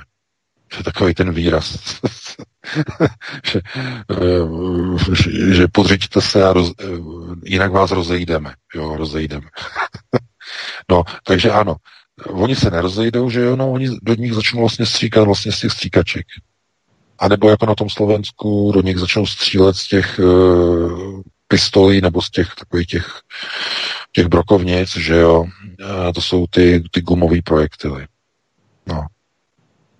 Takže uh, chápete, tak někdo řekne tak 10 tisíc lidí, no tak kdyby jich tam bylo 100 tisíc, no tak to už by bylo, to už by bylo zase, zase silnější, že jo. 10 tisíc lidí je třeba tak nějak jako zmanažovatelný, ale když jich je tam 100 tisíc, no tak to už ani, ani ty pořádkové síly se s tím neporadí. To znamená, ta vláda, ať už je to vláda někde v nějaké bananové republice, někde v nějakém eh, Turkmenistánu nebo kdekoliv, a nebo v takzvané vyspělé západní demokracii, tak uh, ti lidé, když si na sebe nechávají nakládat jako otroci v nějaké banánové republice, tak se skutečně těma otrokama stanou. Když do vás začnou střílet gumovýma projektilama, jako na Slovensku, mělo by to vést k pádu vlády. Já opravdu, já jsem se díval na ty ještě záběry z toho Slovenska. To je nějak ty dva, tři, tři týdny zpátky, jak tam stříleli z těch kumových projektilů proti slovenským občanům. Tohle to, kdyby se stalo někde v nějaké vyspělé zemi ve Francii, dovedete si představit, že Emmanuel Macron eh, by zahájil palbu do demonstrantů, co stávkují kvůli zvýšení mest? No, tak se tam dělali s těmi žlutými vestami, že to bylo něco podobného, no, samozřejmě, samozřejmě, to k tomu se chci právě dostat. On na ně poslal pořádkové síly, on je chtěl rozehnat, no a reakce francouzů byla, že na sebe navlej, navlékli vesty a začali protestovat, začali dělat stávky, začali dělat barikády. To znamená, francouzi se umí jako za sebe prostě postavit, když na to přijde. No ale chápete, to je jako mm, nevím prostě, jak to jinak prostě vysvětlit, že právo je dostupné pouze v právní společnosti. Pokud máte společnost, kde premiér porušuje zákony, kde vyhlašuje výběrová řízení s firmama, která, které nemají se ten druh účastnit, někde od někud z Trnavy, v rozporu se zákonem vydává vládní nařízení, které omezují lidská práva. Takový člověk je diletant. Ten nemá vůbec nic, co dělat ve vládě. Ten by měl řídit někde, já nevím, nějakou maringotku u výkopových prací. A to radši taky ne, to by si ještě provrtal nohou s bíječkou. Prostě to, to jako, chápete, to jsou jako někdo by řekl prostě jako diletanti, ale to nejsou diletanti, to jsou marionety. Oni plní svůj zadaný úkol. Jaký je jejich úkol? No otestovat. Slovensko se stalo laboratoří globalistů. Mluvil o tom i Alex Jones, protože mu tam někdo volal, někdo ze Slovenska, nebo ne ze Slovenska, ale byl e-mail vlastně, e-mail, tam řešil, eh, že tohleto, a on řekl, jako, že dělají tohleto normálně, jako, že to je prostě jako test, že to jako zkouší. No tak ano, samozřejmě zkouší. Na jaké zemi to, to vyzkouší? No tak oni si vyberou nějakou konkrétní zemi, kde si vytipují jako nějaké určité, nějakou strukturu obyvatelstva a podívají se, jestli tam mají svého člověka, globalčika. Oni se podívají na volby a mají tam e, tu paní, že jo, z, z Pezinku, ze skládky, no a mají tam i pána e, z Trnavy s tím nakresleným diplomem. No, takže mají je tam. To znamená, to jsou jejich lidi samozřejmě, to jsou globalčiky. A co oni vlastně udělají? No jo, to jsou naši lidi, řeknou. To jsou naši. Takže oni jim, zašlou, oni jim pošlou netičky, oni řeknou, Igore, nástup, pojedeš za andělkou, On sedne do letadla, doletí za Angelou do Berlína, tam ona mu řekne, hele, tady nakoupíš toto, toto, toto od naší distribuční společnosti, tady oni to mají, eh, SD Biosensor, tady nakoupíš nějakých 10, 12, 13 milionů těch uh, antigenových testů, my ti to za, zajistíme a ty to vyzkoušíš na svých lidech. Ty to vyzkoušíš na svých lidech. Tam u vás. Slovakáje. Já jdu a hotovo. No jako za války. Jako za války. To znamená, přijede si pro notičky do Berlína, andělka, že dá Ordnung a už šnel. Už to jede. A ani se nikdo neohlídne. Uvědomujete si to? Protektorát hadra. Vakcína, já se jenom zeptám, Máte už konečně na Slovensku eh, tu informaci o tom, kdo je zatraceně držitelem registračního rozhodnutí té zatracené vakcíny od SD Biosensor? No my jsme se to snažili najít, no nedostali jsme se k tomu. Neexistuje. Nebo existuje, ale je v, tom, eh, je v té databázi Eudamed a do ní nemá veřejnost přístup. No my jsme se do toho nedostali, do té databáze. Jsme zkoušeli ještě přes kolegu v Bruselu. Ne, nedostali jsme se. To je utajená záležitost. Takže ten právník má pravdu. Jako 10 tisíc lidí, banda 10 tisíc lidí je nad všechny právníky. No, možná, že to číslo je malý, no, že, to, že to podcenil, že to je možná 100 tisíc, možná milion, já nevím. Takže e, proto já jako v reakci na ty, na ty e-maily jako říkám, že prostě e, kdybyste šli třeba s právníkem řešit svá lidská práva ve Švýcarsku, no tak to je, to je něco úplně jiného. Ve Švýcarsku se domůžete úplně všeho. Ale v zemi, kde neexistuje právo, kde premiér vlády a porušuje občanská práva, vydává protizákonní vyhlášky.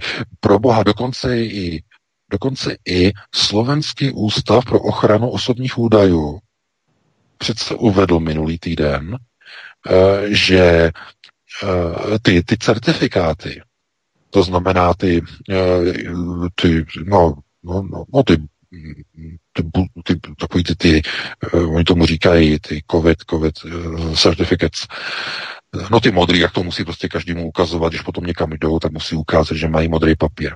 No, tak jejich úřad vlastně řekl, že ty údaje vlastně jsou tam jako osobní a že by tam neměly být, protože to jako podléhá ochraně osobních údajů. A premiér eh, ten úřad za to seřval, jako že nedrží basu, to znamená, že, jako, že to jako není tak jako, že se, že je vymění asi, nevím, jak to myslel, ale chápete, tak uh, premiéra Ústav pro ochranu osobních údajů, nebo Úřad pro ochranu osobních údajů, upozornil na to, že ten certifikát obsahuje osobní údaje a neměl by být publikován, je to, je to všechno chybně a tak dále, je to prostě úplně mimo, je to v rozporu s GDPR a tak dále a tak dále a tak dále. A jim je to úplně jedno. To znamená, ten premiér na to hází takzvaně velkýho boba a podle informací posledních prý chytil koronavirus. Pan Matovič. Nevím, jestli je to pravda, prý chytil koronavirus. No, já nevím.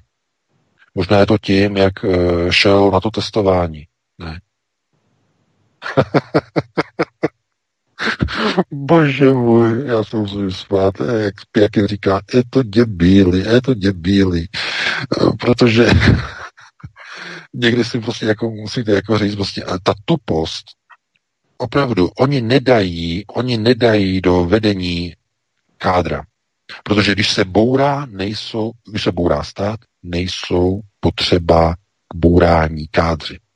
Já to stále jako rád opakuju, to přísloví, aby to lidé, lidé uvědomili. Strašně důležité. Zapamatujte si, že když se cokoliv buduje, staví, montuje, konstruuje, dává dohromady, víte, že to je velice náročné. I když máte třeba jenom v koupelně dát nový dlaždičky, tak víte, že aby, aby to bylo rovný a tohle to všechno, tak to je spousta práce, spousta starostí s tím, že jo, a trvá to a je to prostě s tím pipačka. Ale když se bourá, když se ničí, tak to může dělat i každý debil. Dostane kladivo a mlátí zmlátí a zbourá a prostě dá ty dlaždice dolů a rozmlátí to, roztříská to. Na rozbíjení systému řízení není potřeba kádr. K tomu stačí diletant. A nebo marioneta, pokud, pokud to bourání má mít nějaký rytmus. Když dáte diletanta, tak on to zbourá naraz, všechno nemá to rytmus, spousta eh, řevu, bum, bum, bum, bum, bum, bum, bum, za chvíli je hotovo. Ale když vy potřebujete, aby to bourání neprobíhalo tak rychle, aby, aby bylo manažované, tak už diletant vám nestačí. Potřebujete marionetu. Ta marioneta, ta poslouchá příkazy. To znamená, tady třískneš tím kladivem a počkáš na reakci lidí. Ozvou se? Neozvou se? Dobře, třískni po druhý, po třetí. Co, ozvali se? Neozvali? No, tak to je dobrý, teď to můžeš prostě střískat úplně všechno celý dolů, oni se neozvou, no, to je dobrý, to je dobrý, tak a hotovo, vymalováno, a co teď? No, tak teď prostě e, vezmou, že, že jo, zbíječku a budou prostě roz, rozbíjet příčky a tak dále a tak dále. To znamená, že je to úplně stejné jako přirovnání ke stavbě domu a k bourání domu. To znamená, že kdyby někdo chtěl budovat národní stát, opravdu národní stát, aby vzkvétal, aby chránil zájmy jednotlivých lidí v tom daném státě, musel by tam být kádr. Kádr, odborník, otec vlasti, nebo matka vlasti, když je to žena, by to byla šéfka, že která by skutečně se za svoji vlast brala jako lev. Něco jako byl model Margaret Thatcher v 80. letech, která se zastávala za Velkou Británii která se za ní rvala jako lev. Ona sama samozřejmě byla globalistka, ale ne, e, taková spíš napůl rozkročená, protože ona byla hodně pro Velkou Británii, ale chtěla jako přivést prostě do Evropské unie. Kvůli pos- ale zase kvůli posílení ekonomika vývozu Velké Británie. Ona nechtěla do Evropské unie kvůli tomu, aby jí tam někdo buzeroval, aby mohla na evropský trh vyvážet britskou produkci to byl ten problém, že oni v 70. letech tam jako vstoupili, byly tam problémy a když potom přišla Tečerová, tak prostě jako se říkalo, že půjdeme ven a ona to chtěla jako udržet a tak dále a tak dále. Ale to znamená kádr, někdo takový jako systém kádru, to znamená, který chce stavět, budovat, rozšiřovat a chce chránit lidi, svůj národ, před nebezpečími a před útlakem z ciziny, zvenčí, tedy z ciziny no, zvenčí, ale zevnitř taky samozřejmě. No jenže, když přijdou volby, tak ti lidé si volí jenom samý velký špatný. Já nevím, jak jinak to nazvat. Jenom velký špatný. To znamená, kdyby si měli zvolit nějakého národovce, kdyby si měli zvolit někoho, kdo bude otec té vlasti, to znamená nějaký ten kádr, který bude se dívat na to, aby ty podniky fungovaly, aby eh, banky nevyváděly své zisky, řetězce nadnárodní, aby e, nevyváděly své 100 miliardové zisky, aby to zůstávalo doma, aby to bylo reinvestováno.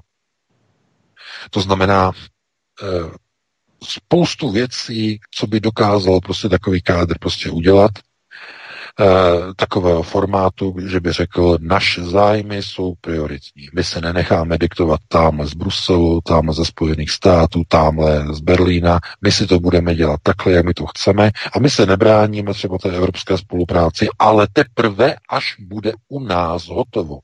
A jenom ve chvíli, kdy to nebude bránit našim zájmům a nebude to vadit našim zájmům. To znamená, nemáme nic proti volnému pohybu eh, vnitřních eh, osob, eh, členů dalších evropských zemí, ale máme hodně proti tomu, aby v Schengenu lauzírovali migranti, kteří nemají co dělat. Že jo, by, řeklo by se nám nevadí, když Němec přes hranice si zajde na pivo do české hospody, nechá tam útratu, že jo, nechá tam eura. Hospodský je rád, že jo. Nebo když si někdo zajede na nákup, já nevím, že jo, na severu eh, Čech si zajedou do Drážďan, že jo, takhle. To je, to je skvělá věc, to prostě na to není nic špatného. Ale ve chvíli, kdy jedete do Drážďan a tam na silnici potkáte nějakého beduína, nějakého černocha, který tam zrovna momentálně válcuje 15-letou holku v příkopě, že ji tam přepad znásilnil, no tak to už je velký problém. A kde se tam vzal? Kde se vzal uprostřed ev- šengenského prostoru Černoch z Nigeru, znásilňující 15-letou dívku u Teplic. Vys ta kauza roka půl, dva roky zpátky.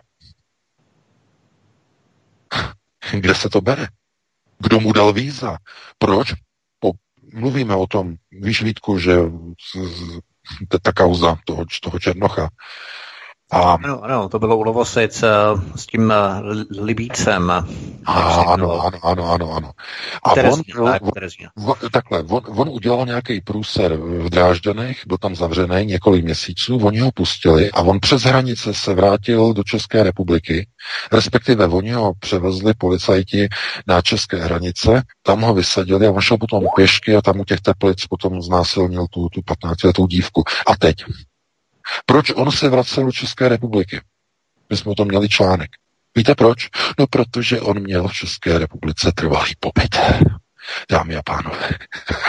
Oni to, Hamáček to tajil, do dneška to tají takovým způsobem, že on to nechce nikomu říct, ale to bylo takový chucpe. Chápete? Rozdávají se normálně pobytový, tady, tady Nigeríncům, tady Libijcům, tady ono to přileze přes hranice, tady to přileze přes plot, tady on to dostane, tady to máš, tady tě ubytujeme, tady do té ubytovny, tady, tady, tamhle, tamhle, tamhle. No a jim se nelíbí v Česku samozřejmě. Jim se nelíbí, že jo. Malý dávky a takový všechno říkají šmocik a tohleto. Takže co, kam oni chtějí? No oni chtějí sem, že jo, do Německa. A když nesem, tak chtějí nahoru, no do země zaslíbené, že? Do Švédska. A případně i do Francie. A tam už to se moc netáhne. Protože tam jako na to už teď jako šlape hodně po krku Macron, takže oni teď vlastně chtějí nahoru, že do Švédska, jenže tam už taky je moc nechtějí. to, to nemá jednoduchý, že jo. Oni ti překupníci, že jo, neziskovčíci je převezou přes středozemní moře, jo, tohleto, nebo Erdogan, že jo, ten je pustí od sebe, tam to uteče řekům přes hranice, že jo, jenom přeskočí přes plot, pak se to nahrne do Evropy, oni to potom tahají z kamionu, vždycky občas to jako eh, jednoho z deseti zachyt, zachyt, zachytí třeba čes, český celníci. To, co sem jezdí v kamionech, jsem do Německa, tak vylejzají z českých kamionů. Většinou z těch, eh, jak jsou ty podvozky těch návěsů, tak tam oni vždycky si vlezou na tu pneumatiku vevnitř a většina jako jich jako projede. Jo, často český území. Takhle to funguje. No, takže jako nedělejte si nějaké představy jako o tom, že prostě někde se buduje nějaká prostě nějaká sluníčková společnost, to prostě je o tom, aby to lidi o tom nevěděli.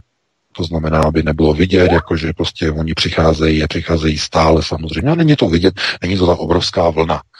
Jo, že by prostě to zaplavovalo silnice, ale přichází po pěti, po deseti kouskách každý den, 20, 30 jich přijde postupně, postupně, postupně, salámovou metodou, nikdo si toho nevšimne. Různě po kamionech to roz, roztrhají, a, nebo neroztrhají, ale rozstrkají.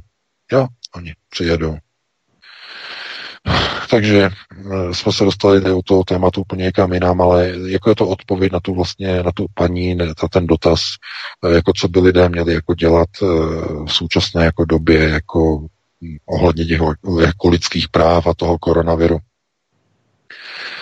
Právník je drahá záležitost, je to na dlouhou dobu a moc to asi nevyřeší.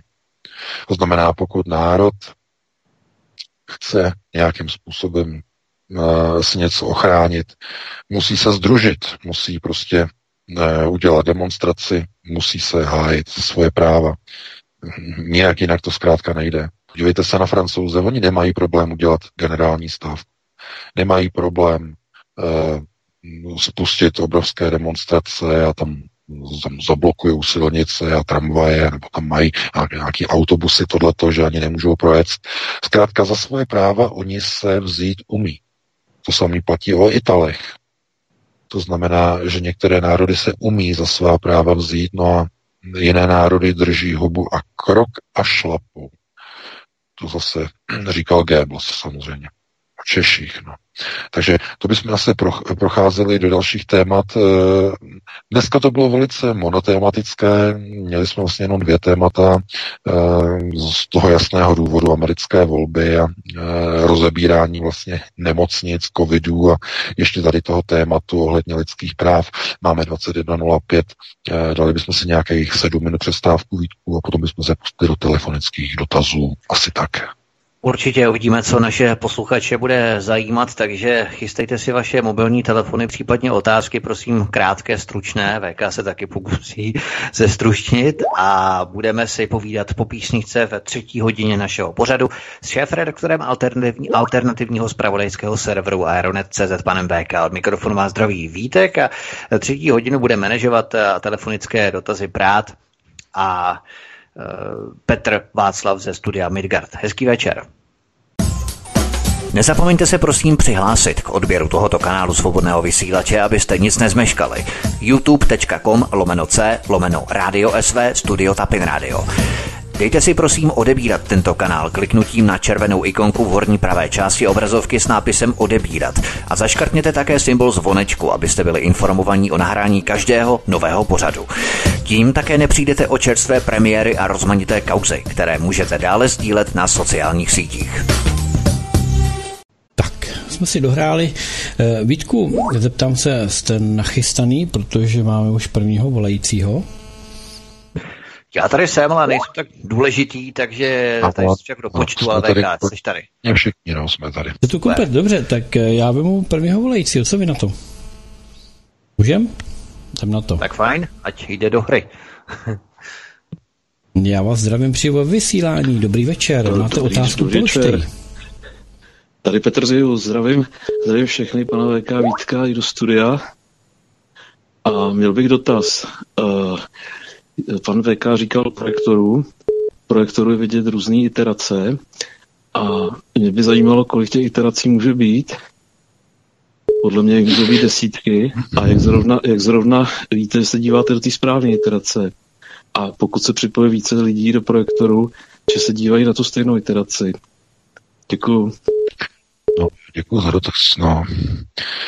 Uh, pokud jste četl tu moji poslední knížku, to znamená EXO, tak uh, tam je v podstatě historie nebo první prototyp vlastně popsaný, uh, který vlastně byl sestrojený v 80. letech. Uh, původní, původní model v podstatě komory, která de facto funguje jako deprivační komora Eh, v solné lázni, eh, v úplné tmě a tak dále, tak dále. Ale co se týče v podstatě sledování nebo některých vizuálních projekcí eh, tady v těch zařízeních, které dneska už mají úplně jinou podobu, to nebudu teď rozebíjet. Ale tak se, já už jsem o tom hovořil právě v té druhé hodině, nebo dokonce v první, teď se omlouvám. Pokud sledujete nějaké, řekněme, projekce, tak pouze vždycky v rámci své dané iterace. Vždycky pouze v té dané konkrétní iteraci. Proč, z jakého důvodu to je? To je právě ten problém něčeho, čemu se říká problematika vlastně toho kvanto, takzvaného kvantového kontinua, což si můžete představit jako časoprostorový vesmír, který eh, v daném okamžiku existuje pouze v jedné dané podobě, ale takových vesmírů jsou miliardy paralelně vedle sebe, jejich neomezený počet. Neomezený. A v podstatě každý člověk, který vlastně je součástí nějaké té iterace a používá nějaká takováto zobrazovací zařízení, tak se mu zobrazují vždycky pouze eh, obrazy z dané iterační linie. Není správné možná říkat časoprostorová linie, protože to je trošku komplikovanější, protože iterace nemusí být e, lineární, může mít i jiný charakter. To znamená, může procházet několika časovými obdobími e, s různými, řekněme, časovými fázemi.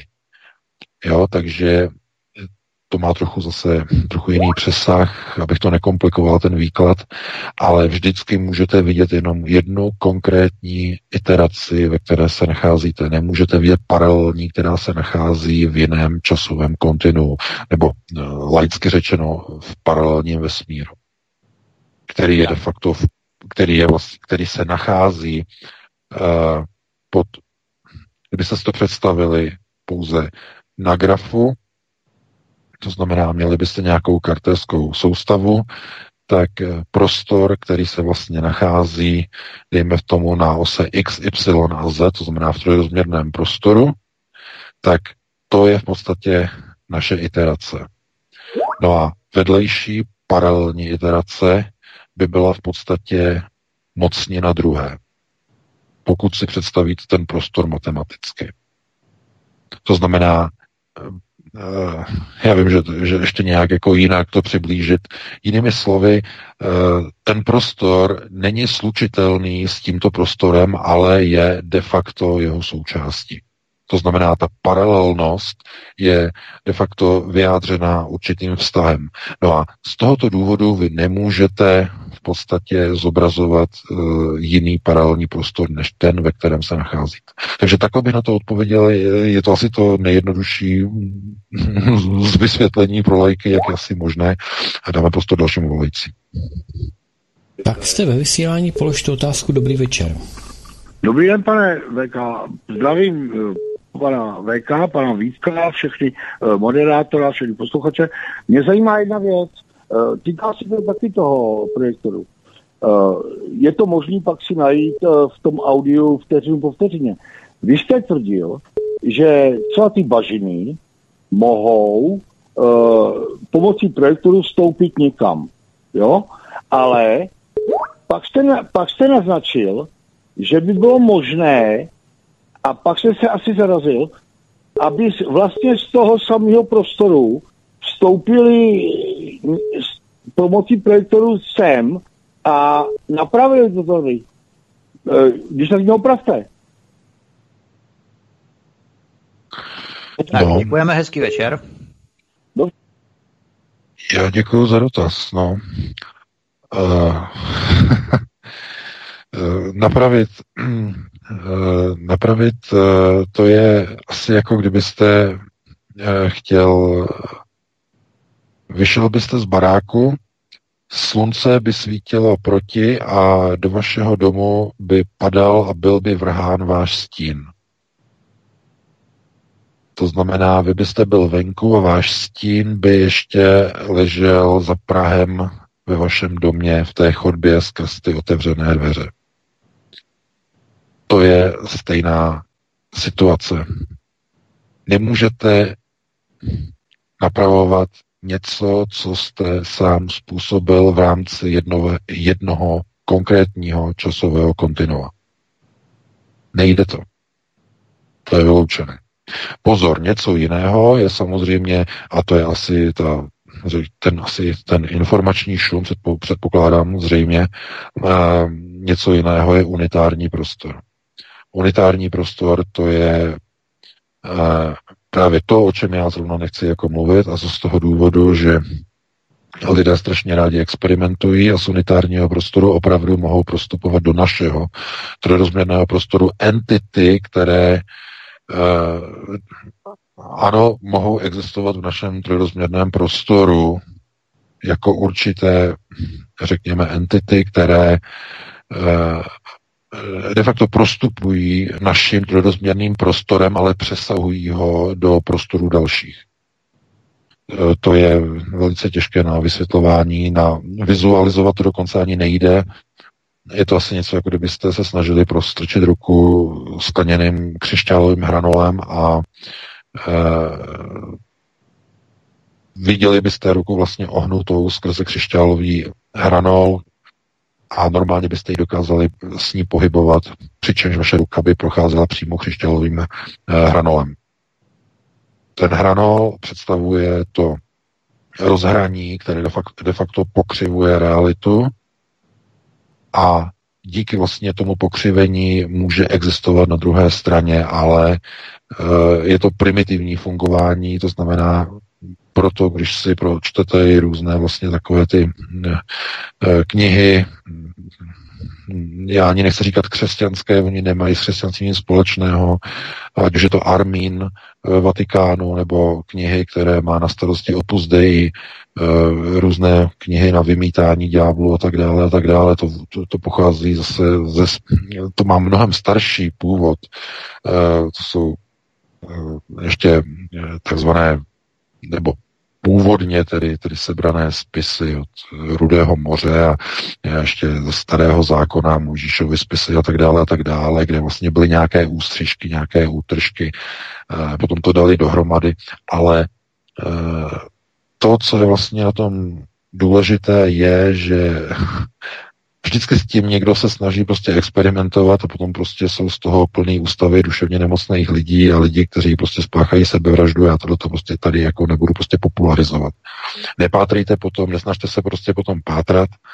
A buďte rádi, že jste v pořádku a že uh, se prostě ne, ne, nezabýváte tady těma věcma. To není normálně pro lidi. To, tak tím, se zabývají, tím se zabývají lidé, prostě, kteří e, pomáhají druhým lidem třeba od posednutí, to znamená, jsou to exorcisté, e, mají duševní průpravu, jsou propojeni s Kristem, mají jeho ochranu. E, tak se do toho dobrovolně, pod obrovským úsilím se do toho jako pustí, že prostě se snaží prostě někde něco napravovat, to znamená procházet eh, některé, řekněme, určité obrazy a vyhánět některé entity prostě z těl a tak dále a tak dále, ale jak říkám, to je e, strašně nebezpečná záležitost a vůbec jako ani se o to ani nepokoušejte. E, já jsem o to, ani jsem o tom nechtěl hovořit, jako, takže dáme do dalšímu volajícímu, pokud máme. Tak jste se dočkala, jste ve vysílání, položte otázku. Dobrý večer. Dobrý večer, Iveta. Prosím vás, pán vyšla informácia, že Svetová banka už v roku 2018 evidovala testy na COVID. A Slovensko ich nakúpilo vtedy v 2018 za 62 miliónov amerických dolárov. A oni sú v štátnych hmotných rezervách. A moja otázka je, či pán, pán VK myslí, že by nebolo vhodnejšie testovať týmito testami, že či náhodou tie uh, testy pána Matoviča neboli len fiktívne a čo vlastne s, tých, s týmito testami, ktoré v 2018 roku boli nakúpené, sa stalo. Vtedy bol premiérom pán uh, a potom neskôr po vražde pána Kuciaka bol premiérom pán Pele.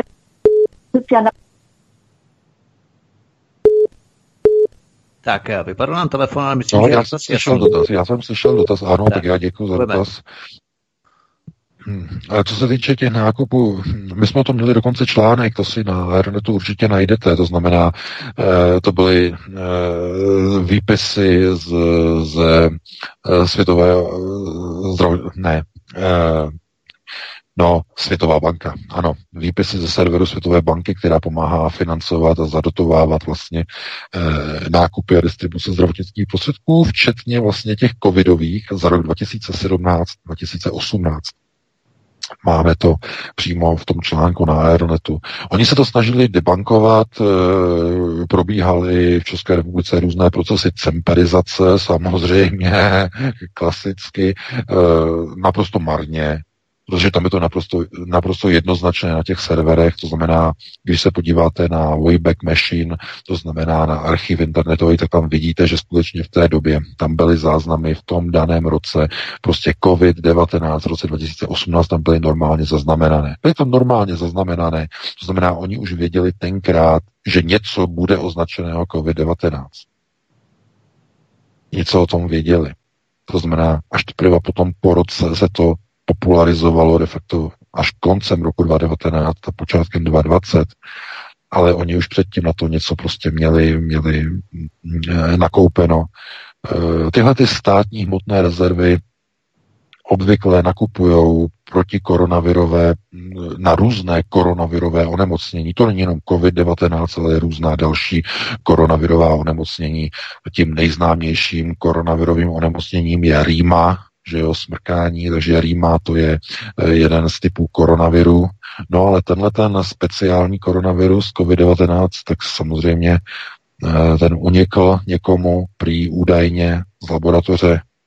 No, eh, když teď vidíme, co se děje ve Spojených státech, tak vzniká podezření, že to bylo účelové, aby v Americe proběhly volby prezidenta korespondenčně, protože jinak by demokrati nedokázali ty volby sfalšovat protože e, za normální situace používá poštovní hlasování jenom malá, velmi malá část Američanů. Ovšem díky tomu, že vypukl COVID, tak 50 milionů Američanů, nebo dokonce 50%, pozor, pozor, 50%, ano, 50% Američanů, kteří přišli, respektive nepřišli k volbám, zúčastnili se, ale dálkově polovina Američanů poslala hlasy poštou. Tedy aspoň údajně, podle těch obrovských čísel a house numer, které teď padají z Pensylvánie a z Georgia a z dalších, eh, tomu zase nemůžeme úplně až tak věřit. Pozor na to, jako jo, pozor, pozor, pozor. Oni řeknou, 50% se zúčastnilo, možná to bylo 20%. Nikdy nevíte.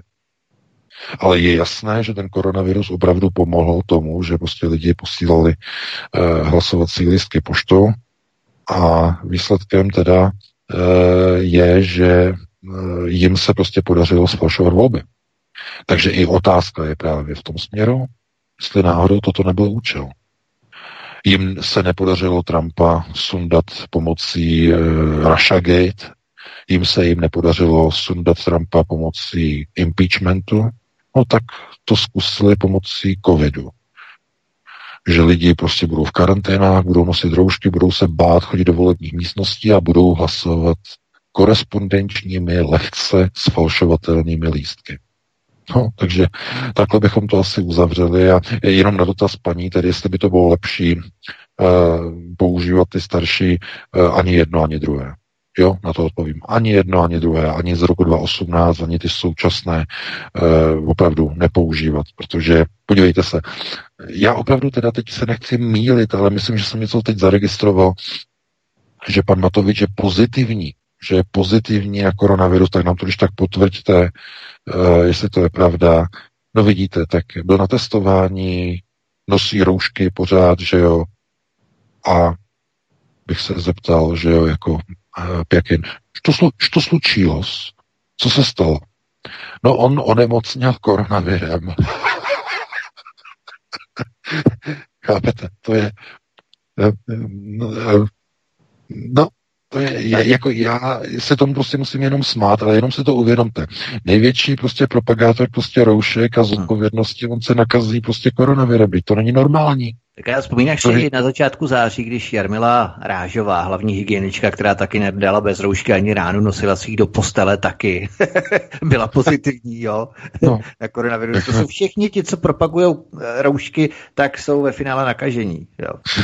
jako já, to, já tomu nerozumím. To jsou, oni jsou prostě úplně vystresovaní, oni si prostě dezinfikují ruce, oni si nosí flaštičku s dezinfekcí prostě uh, v, v kapse, v kabátu, normálně a oni prostě otevřou kliku, vezmou za kliku, jdou z úřadu a hned prostě si tou pumpičkou prostě na ruku, prostě to teď si to rozetřou, prostě tohleto, protože vzali za kliku, že jo, od toho úřadu, tak si to rychle honem, aby prostě byli zdraví.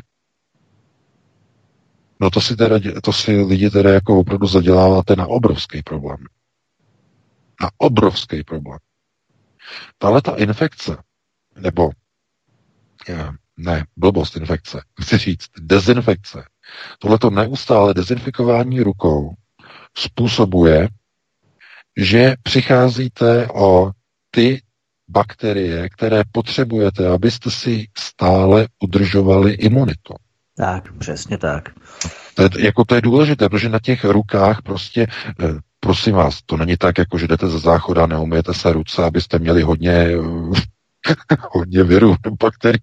To ne, to jako samozřejmě si umejete, ale e, normálně, jako za normálních situací prostě e, člověk musí přicházet prostě do styku s virama. Musí, protože pokud budete všechno dezinfikovat, tak ztratíte imunitu. Imunita se musí stále obnovovat, musí se stále podněcovat, stále, neustále provokovat, již obra, jako obrazně řečeno, aby neustále se vytvářela zpětná vazba imunitního systému. To znamená, každý den aspoň pár stovek milionů nových virů musí se dostat do lidského těla aby se udržela imunita. Já vím, že to zní prostě zvláštně, neuvěřitelně, ale to je přesně ono. Když někdo pořád nosí tu roušku, pořád, pořád, pořád, pořád, dostává se mu do těla méně a méně a méně a méně viru, klesá mu imunita. Protože všechno jako úplně magor prostě dezinfikuje. Úplně všechno.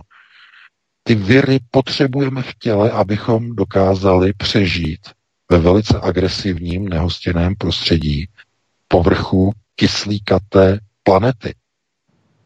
Já opravdu nevím, jestli tohle se někdo uvědomuje, že my považujeme jako kyslík, že jo, za z, z, z, úplně svatý grál, že aby jsme mohli dýchat, potřebujeme kyslík.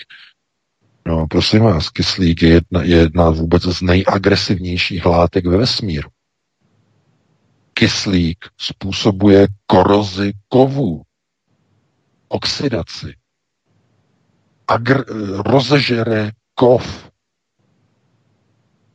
A to je neuvěřitelná agresivita. No, někdo řekne, jo, když si to uvědomíte z chemického hlediska, samozřejmě, že jsou to že oxidy a tak dále a tak dále, ale o tom to přesně je. To znamená, že ten kyslík, který vstupuje do těla, tak je důležitý pro krvinky a tak dále, ale spolu s tím kyslíkem dochází v lidském těle k některým uh, řekněme, velmi takovým zvláštním situacím, kdy vlastně ten kyslík vlastně podporuje vlastně rozvoj různých bakterií a tak dále, které ho potřebují vlastně ke svému rozvoji, ke svému životu. To znamená, v některých fázích ten kyslík je nežádoucí a právě, aby to bylo vlastně vyřešeno, tak potřebujeme různé bakterie a potřebujeme různé viry, které nám vlastně vybudovávají a neustále obnovují, vlastně imunitní schopnosti. No, takže já teda přeju každému, aby se uzdravil, že jo. tak. Aby, aby, aby měli všichni prostě všechno tady to, ale jak říkám, eh, čím víc roušek, eh, tím víc covid, jo. To asi je třeba si zopakovat. Pojďme do dalšího telefonu, ano, máme někoho dalšího, Petře. Máme, máme jenom k Igoru Matovičovi, tam je taková perlička, že byl údajně e, dokonce už nachytán, jak porušil karanténu. Je o tom už e, na YouTube to, to běží. Hmm. Tak... Stejně jako Miroslav Kalousek, ten byl taky chycený někde na pivu. Jo, a nic se mu neděje na rozdíl od eh, Romana Primuly a je to všechno v pořádku. tak, no. jo, tak si fakt dělají, co chtějí papaláši. Pojďme, pojďme opravdu dál, máme další telefon. Tak se se dočkal z tebe vysílání, dobrý večer, dejte otázku. Dobrý večer. Prosím vás, já mluvím ještě k tomu předchozímu hovoru uh, ohledně toho projektoru. Uh, moc jsme se asi nerozuměli. Já jsem nemyslel, že... Já se omlouvám, Bačina... ale opravdu my tady máme hodně posluchačů, nechme nechat já vím, já vím, ale já jsem nemyslel, že... Ba... My se nám nemyslel, Petře, že... prosím, zavěz to. Moment, prosím vás. Prosíme, Petře, prosím, zavěz to. Dejte, vydržte eh, to potom, jo? Prosím, buďte disciplinovaní, milí posluchači. Eh, my opravdu potřebujeme střídat, už tak eh, je málo posluchačů, kteří se nám dovolají, protože ty dotazy jsou třeba někdy obšírné a tak dále. Takže neopakujte, ne, nenechávejte prostor, respektive ne, uh, nekořistěte prostor nikomu jinému, opravdu. Zkusme být disciplinovaní a ohledu plní i k dalším posluchačům. Petře, máme tady někoho dalšího? Máme, máme, tam nastala málem roztržka. Tak, jste ve vysílání, položte otázku, dobrý večer. Dobrý večer, ja nie otázku, len som chcela povedať, že pán Matovič porušil karanténu a už dneska mal aj tlačovku, podľa všetkého bol niekde opäť v prenoty, ale porušil karanténu a mal už tlačovku, to som chcela iba dodať. Ďakujem veľmi pekne, všetko dobre želám. Děkuji. No, děkuji za, dotaz, teda za, za informaci. Měl tlačovku, teda no, tiskovou konferenci. A to by mě zajímalo, no tak když byl nachytaný, tak zaplatil pokutu? Kolik oni tam mají tu pokutu? 1700 eur, nebo kolik tam mají za porušení karantény? Myslím, že nějak 1700, okolo 1700 eur. To je, ne, to je něco neuvěřitelného, opravdu. Já někdy si fakt říkám, jako e, prostě všichni tady ti propagátoři prostě různých covidových karantén a tady to a potom na ní se podívat, jak oni poruší karanténu, protože sami pochopí, že potřebují tady to si zařídit, tamhle si potřebují zařídit, tady to, tohle to, tamhle to. Takže vidíte, taky oni, když sami, tak prostě porušují jako primula, že jo, to sami úplně na beton. No a v obyčejní lidi, to jo, to se jim prostě, to se jim zavírají lidi, že jo, tady to uděláme, tady testy a tamhle to uděláme a lidi prostě zavřeme na týden nebo na kolik, já teď ani nevím, kolik tam mají a, a, a, a musí lidi držet hubu a krok a když vyjdou, dostanou pokud. No když premiér, premiér svolá tiskovku, ne, tam to vysvětlí. Opravdu mě by zajímalo, jestli jako tam dostane nějakou pokutu se to, a on na to možná bude mít peníze, že jo, není pro něho problém asi zřejmě, takže každopádně dáme prostě dalším volajícím. No. Oni jsou nad lidé, tak uh, máme někoho? Až, až po provizích, chlapi, až po provizích na to bude mít. Tak dobrý večer, eh, jste ve vysílání, položte otázku. Děkuji, zdravím, hezký večer, děkuji za všechny ty zprávy. Eh, pokud někomu zajímá víc otázka imunity a toho současného nošení roušek, Stačí si přečíst něco o bublinových dětech. Některý z nich se dožili i 30 let. A co se týká nějaký současné situace, nevím, co se tady všechno tak nějak uh, vzájemně tříská, uh, jaká je tady šance, že současná situace tady v Čechách uh, povede k něčemu lepšímu v případě, že zůstane nezávislá na nějakých děních v Americe? Mm-hmm. Děkujeme. No, já děkuji za dotaz. No, o té nezávislosti asi se nemůžeme moc bavit. Bez ohledu na to, kdo bude prezidentem ve Spojených státech, tak bude plně podléhat té americké moci z hlediska zahraniční politiky. A co se týče té vnitřní, hm, já bych řekl, strukturální ekonomiky, bude podléhat Evropské unii. Nic se nezmění, tam naprosto žádná změna. Všem pozor, pozor, pozor. V případě Bidena hm, by by se určitě přitlačilo na pilu ohledně různých válečných tažení. Minimálně v oblasti Iránu, minimálně obnovení vojenských aktivit eh, armád NATO na Ukrajině ve vztahu k východu Ukrajiny a k ruským hranicím. Toho, toho bych se opravdu obával. No, takže dáme prostě dalším voličům, pokud máme teda, máme kolik, no, tak ještě máme čas, takže.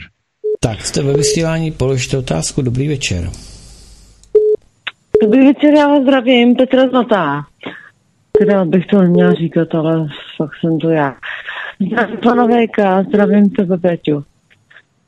Pana, ne, no, Vítka, Vítka, zdravím. Já mám otázku, jestli bude občanská válka v té Americe a jaký dopad to bude mít na, na Evropu a na, na nás. Peťo, díky za dotaz. No, já děkuji taky za dotaz. Na té otázka je jednoduchá. Bez ohledu na to, kdo tam bude zvolený prezidentem, druhá strana to nikdy neakceptuje. Eh, a to, co, to si můžeme ověřit vlastně z té informace dnes, pokud se podíváte na Breitbart, je tam informace, že ve Filadelfii, v Pensylvánii se schromáždila velká skupina ozbrojených, ozbrojených příznivců Donalda Trumpa a dožadují se vlastně kontroly sčítání hlasu, e, to znamená ozbrojené milice už jsou ve Filadelfii. E, bez ohledu na to, jestli vyhraje tenhle ten nebo, nebo tamhle ten, e, ta druhá strana to nikdy nepřijme. Tak už jsme ve vysílání, už můžete položit otázku. Já, Skvěle, dobrý večer. Moc děkuji za informace. Zajímalo mě moc ten pán, co jste ho necha, nenechali domluvit o tom uh, problému. Uh, a chtěla jsem se zeptat uh, na to, kolik styl vlastně se tady účastní v té naší šarádě a jestli se tam účastní nějaká mimozemská aktivita. Jestli máte nějakou informaci. Děkuji moc krát. Jo? Děkuji. Nasledanou. Hezký večer. Děkuji za to. Já jsem jenom ten začátek jsem uh, uh, aktivity kde, kde? Nějaká mimozemská aktivita. Uh, já jsem na začátek neslyšel úplně dobře. Petře, slyšel jsi? Uh, no, já jsem rozuměl ten otázce, dotaz od... Já jsem rozuměl té otázce tak, že tam byl koment toho pána, ale že jestli se tady účastní ty, ty mimozemské nějaké hm, bytosti té šarady, která tady je. Uh, jo, tak to, tak to, tak to. Uh, no, na to je nejlepší vlastně uh, přesně uh, to video, to je takové to základní vlastně v podstatě jakoby vzdělávací, obecně vzdělávací video Above Majestic. Tam jako na to máte odpověď, odpověď úplně, úplně kompletní. To video je samozřejmě už dávno otitulkované v češtině na různých těch sdílecích serverech, kde se šerují videa, tak tam všude máte, myslím, je to i někde na YouTube nebo někde na to je to uložené, eh, tak si to můžete vlastně přehrát a tam de facto přesně vidíte, jaké entity působí na této planetě. Co všechno dělají. Kabal další. Tam to je. To není jako úplně pro všechny, to není pro slabé žaludky vůbec ne. Eh, takže je, eh, tady bychom tím jako prostě zaplácli spoustu prostě minut. Podívejte se na ten film, já jako jako na zdrojový, řekněme, zdrojový materiál, audiovizuální materiál odkazuju jako eh, určitou uh, prerekvizitu, prerekvizitní materiál, který je třeba prostě nabrat, nadívat, nakoukat, aby člověk měl tedy nějaké základní elementární informace. Takže asi takhle na to odpovím a hmm. dáme to dalšímu volajícímu. Tak máme. já bych jenom upřesnil, my jsme pána nechali domluvit poprvé, ale po druhé, když volal, tak jsme ho mluvit eh, nenechali, protože byste se třeba ani vy potom nedovolala, kdyby posluchači opakovali telefonáty. Tak to je jenom pro upřesnění a pojďme na dalšího posluchače, Petře. Ano, máme. Eh, tak ano, jste ve vysílání, položte otázku. Dobrý večer. Dobrý večer, dobrý večer všem. A mám krátkou otázku.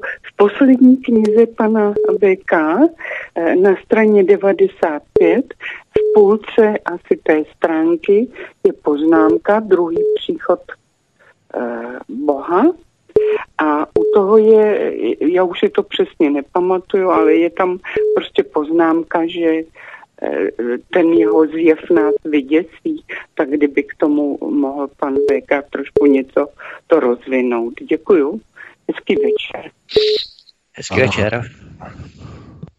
Ano, ano, tohle, tohle je zásadní téma, protože jistě víte, že muslimové mají zakázáno zobrazovat tváře Boha nebo tváře svatých eh, vůbec nemají obrazy svatých.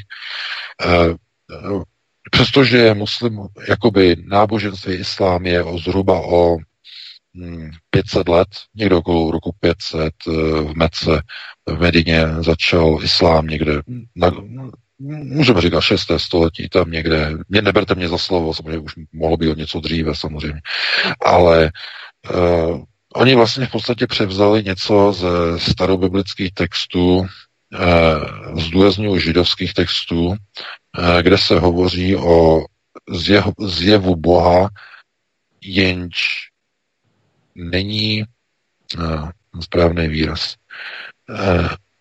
jenž není hoden slov plémě, ano, jenž není hoden slov plémě lidského. To je, ano, takto, ano, přesně takhle. To znamená, není hoden v podstatě jakoby ten jeho zjev, že není zkrátka hoden. A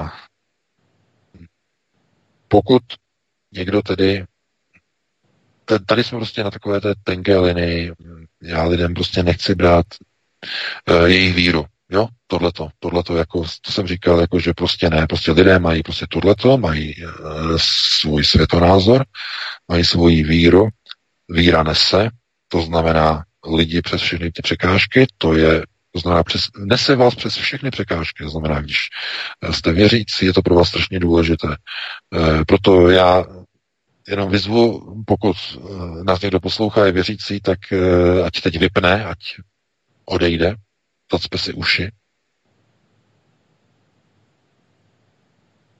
No a těm ostatním prostě řeknu, že uh, pohled na Boha vyvolává děs, hrůzu, úzkost, odpor, znechucení. Už nikdy více. Takhle na to odpovím a prosím vás znovu, pokud jste neposlouchali nebo tohleto, neposlouchejte předchozí vteřiny. Nechci naprosto nikomu brát nějaké představy, a především z toho důvodu, že pak, když jednou spatříte a pokusíte se v projektoru nahlédnout, um, umožní vám, samozřejmě umožní. Projektor umožní a um,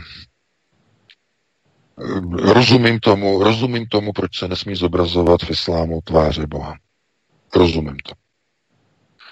To znamená, člověk, ano, člověk byl stvořen, člověk byl vytvořen, architektonický produkt, nefilm, vytvořen z nádob, nefilm, ale to, o čem jako v podstatě by se jako říkalo tedy jako ten, ten Bůh, který tedy uh, de facto byl hlavním architektem, tak to ne. To, to opravdu, to zdaleka ne. Něco jiného, pozor, pozor, důležitá věc, něco jiného je takzvané světlo unitárního prostoru, které Eh, vyzařuje prostě lásku, které vyzařuje obrovské teplo. Eh, to znamená taková ta svátost, to, čemu se říká svátost. Eh, ano, to je, to je, ale o, všem pozor, ano, to je něco jiného, to je něco jiného. To je energetické centrum unitárního prostoru. Mohl byste si představit jako kolektivní centrum kolektivní kolektivního vědomí unitárního prostoru. Ano, tam ano, to jistě. Ale pokud jde o lidský nosič, biologický nosič, člověka, kdo vytvořil člověka jako biologického nosiče, to znamená, ptáte se na architekta lidského těla, eh, rovná se Boha, tedy takto v tomto smyslu, tak opravdu nechcete vidět, nechcete vidět tvář. nechcete. Takže takhle bych na to odpověděl a dáme prostě dalšímu volajícímu. Jestli teda máme, jsme někoho nevyděsili, protože, jak říkám, tohle to jsou otázky, které uh, jsou spíš taky do těch, do těch knížek a lidi se na to pořád a potom mají prostě nějaké zbourané zámky a já bych poprosil, jako dejte se radši na politické záležitosti, aby jsme tady ne, nerozebírali tady ty nepříjemné věci.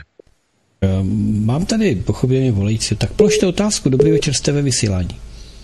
Dobrý večer, dobrý večer, zdravím VK. Určitě jste vyděsil několik lidí, tou poslední odpovědí, to je samozřejmě. Mám rychlou, krátkou otázku. Uh, již nějakou dobu pracuji v Norsku.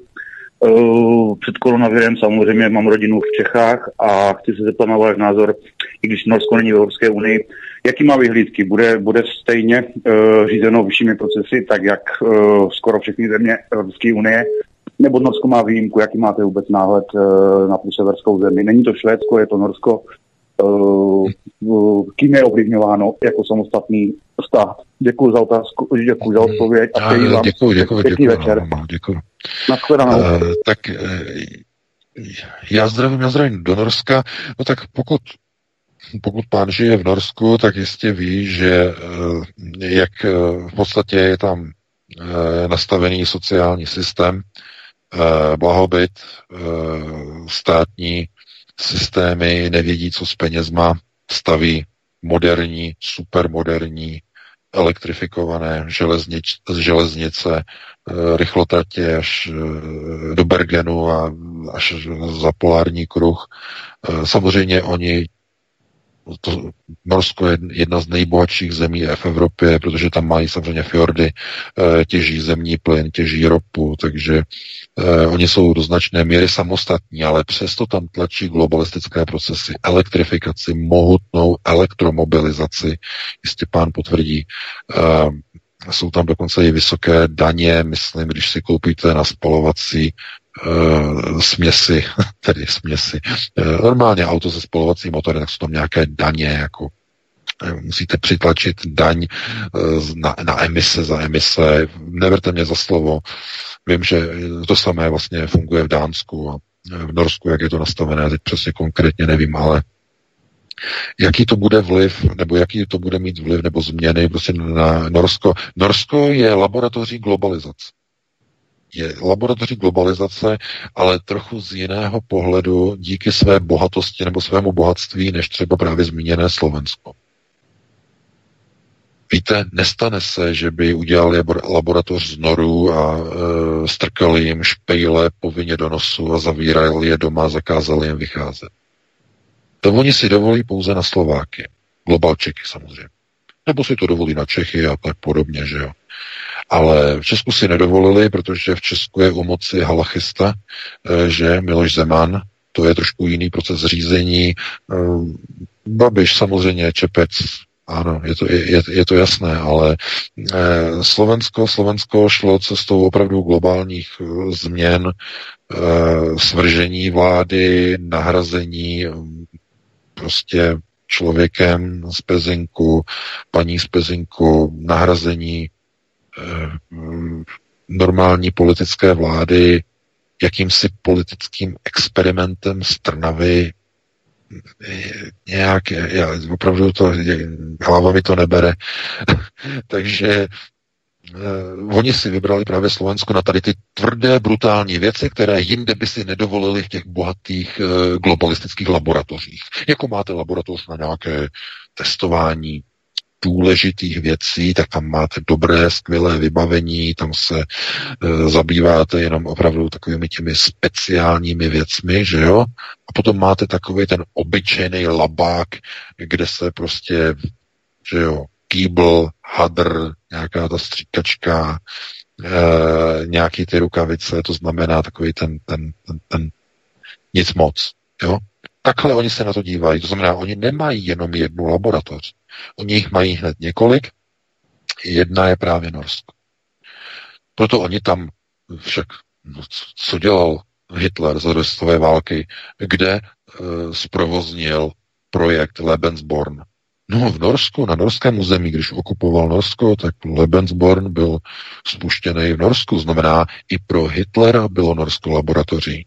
Zkušební laboratoři, to znamená ženy, mladé dívky, že projekt Lebensborn eh, byly převáženy do Norska, eh, měli tam dobrou stravu, tam, že jo, jezdili tam za, ní, za nimi na dovolenou vybraní němečtí vojáci a plodili nové árice projekt Lebensborn, to znamená systém na výrobu nových Němců a tak dále, tak nových árijců, to je přesnější, to znamená Lebensborn. No a e, to znamená, oni měli na tady ten projekt prostě Norsko vystavené. Jo, měli tedy takto připravené. E, e, nic se nezměnilo. Od války nic se nezměnilo, znamená znovu, oni si vyberou nějakou laboratorní zemi, která má nějaký status, tam něco vyzkouší. Takže v Norsku dělají to, že strkají do aut šňůry od nabíječek, na Slovensku strkají Slovákům do nosů místo toho špejle. To je jediný rozdíl těchto těch dvou laboratoří. Já vím, že to zní drsně, ale přesně tak to funguje.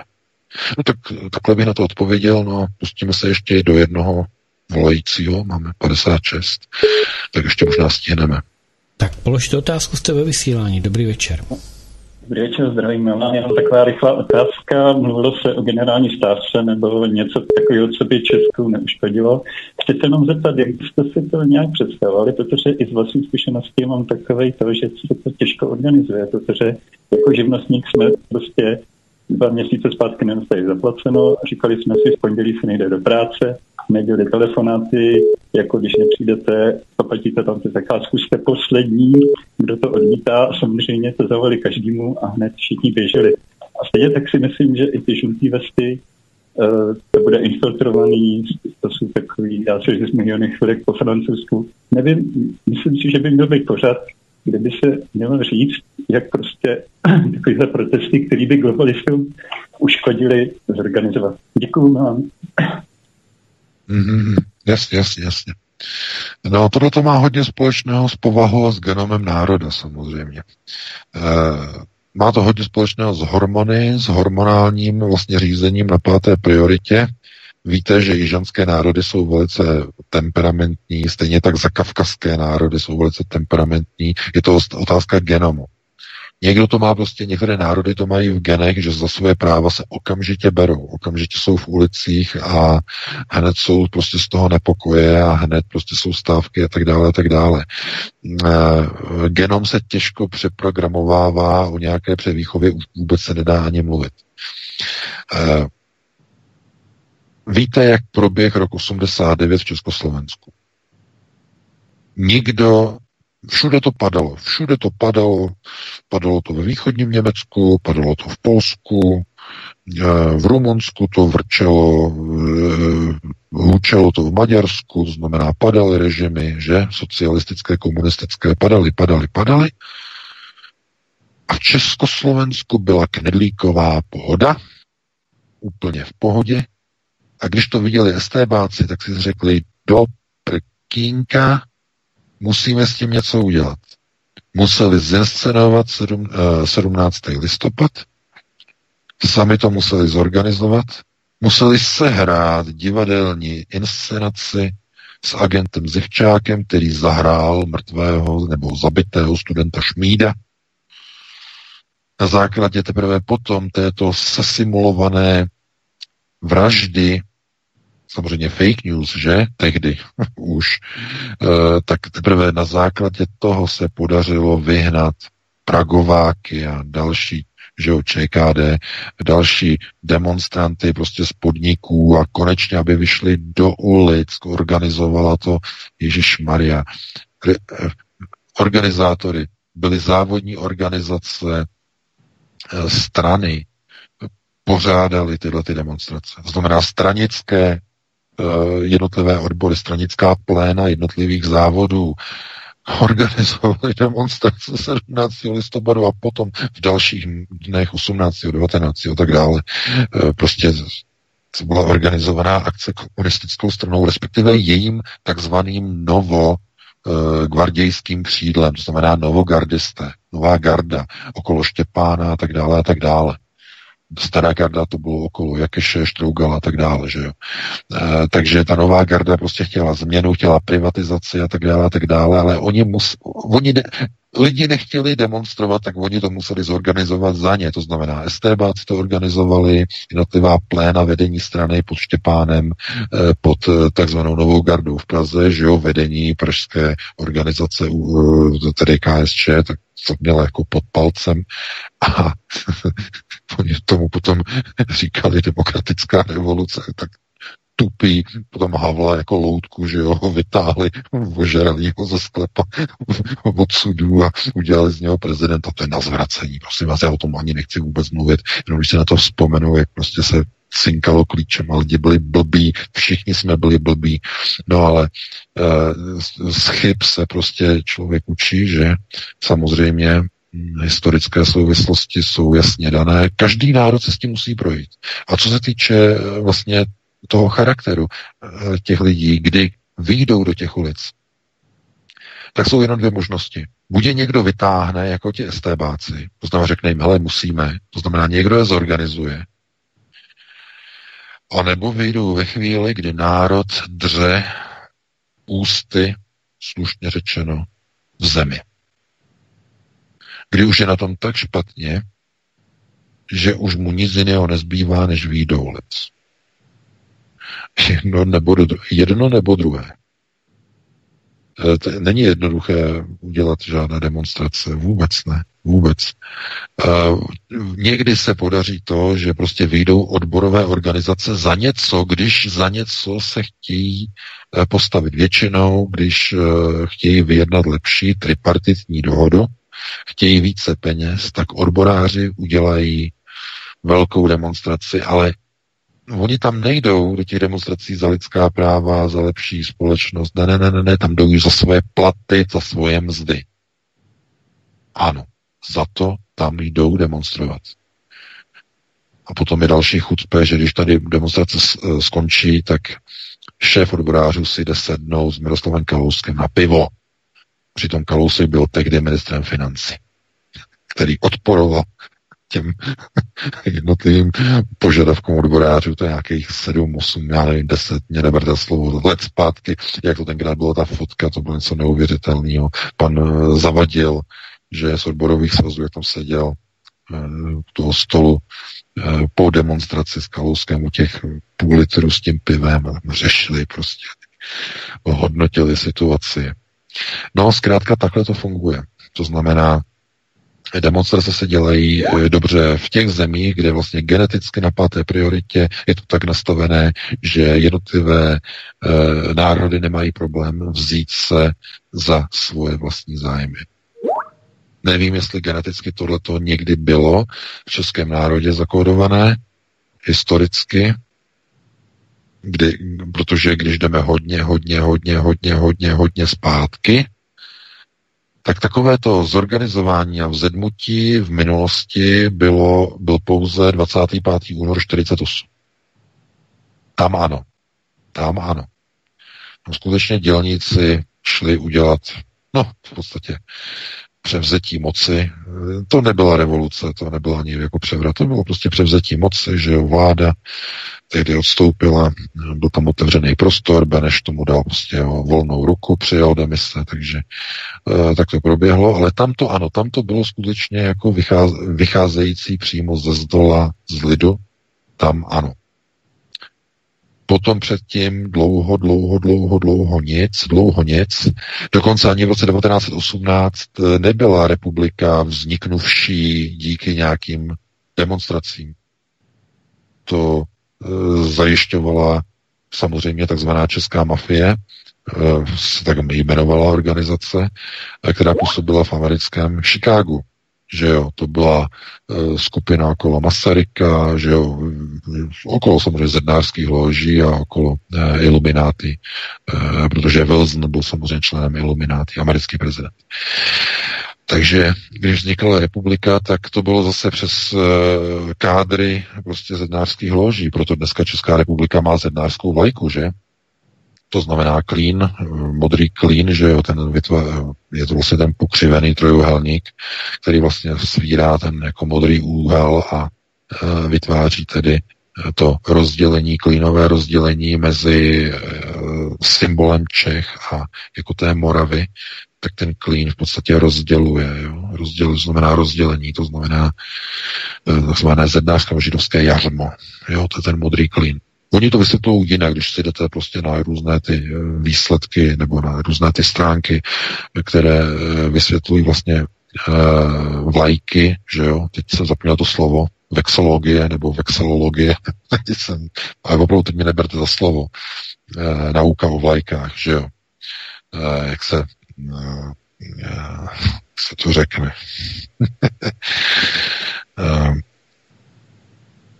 no.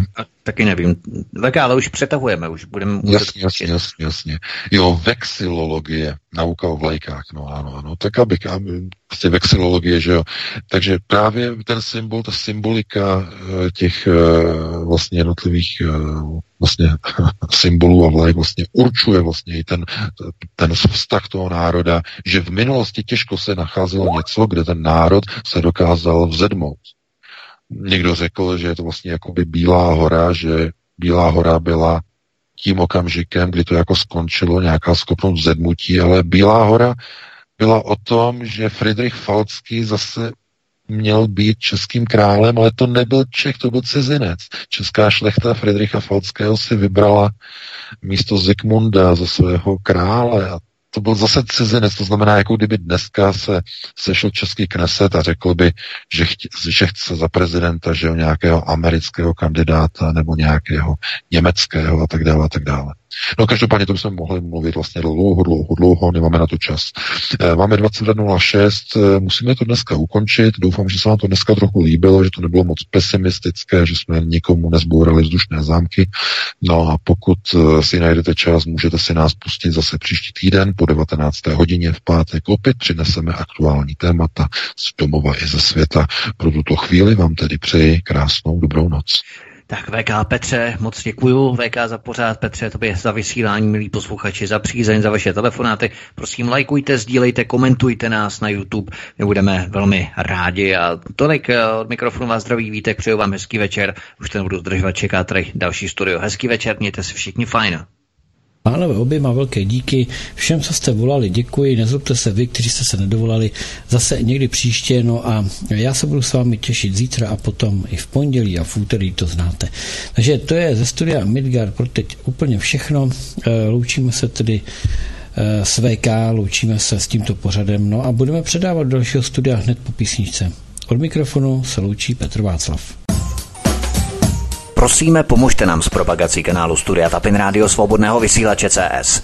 Pokud se vám tento nebo jiné pořady na tomto kanále líbí, klikněte na vaší obrazovce na tlačítko s nápisem Sdílet a vyberte sociální síť, na kterou pořád sdílíte. Jde o pouhých pár desítek sekund vašeho času. Děkujeme.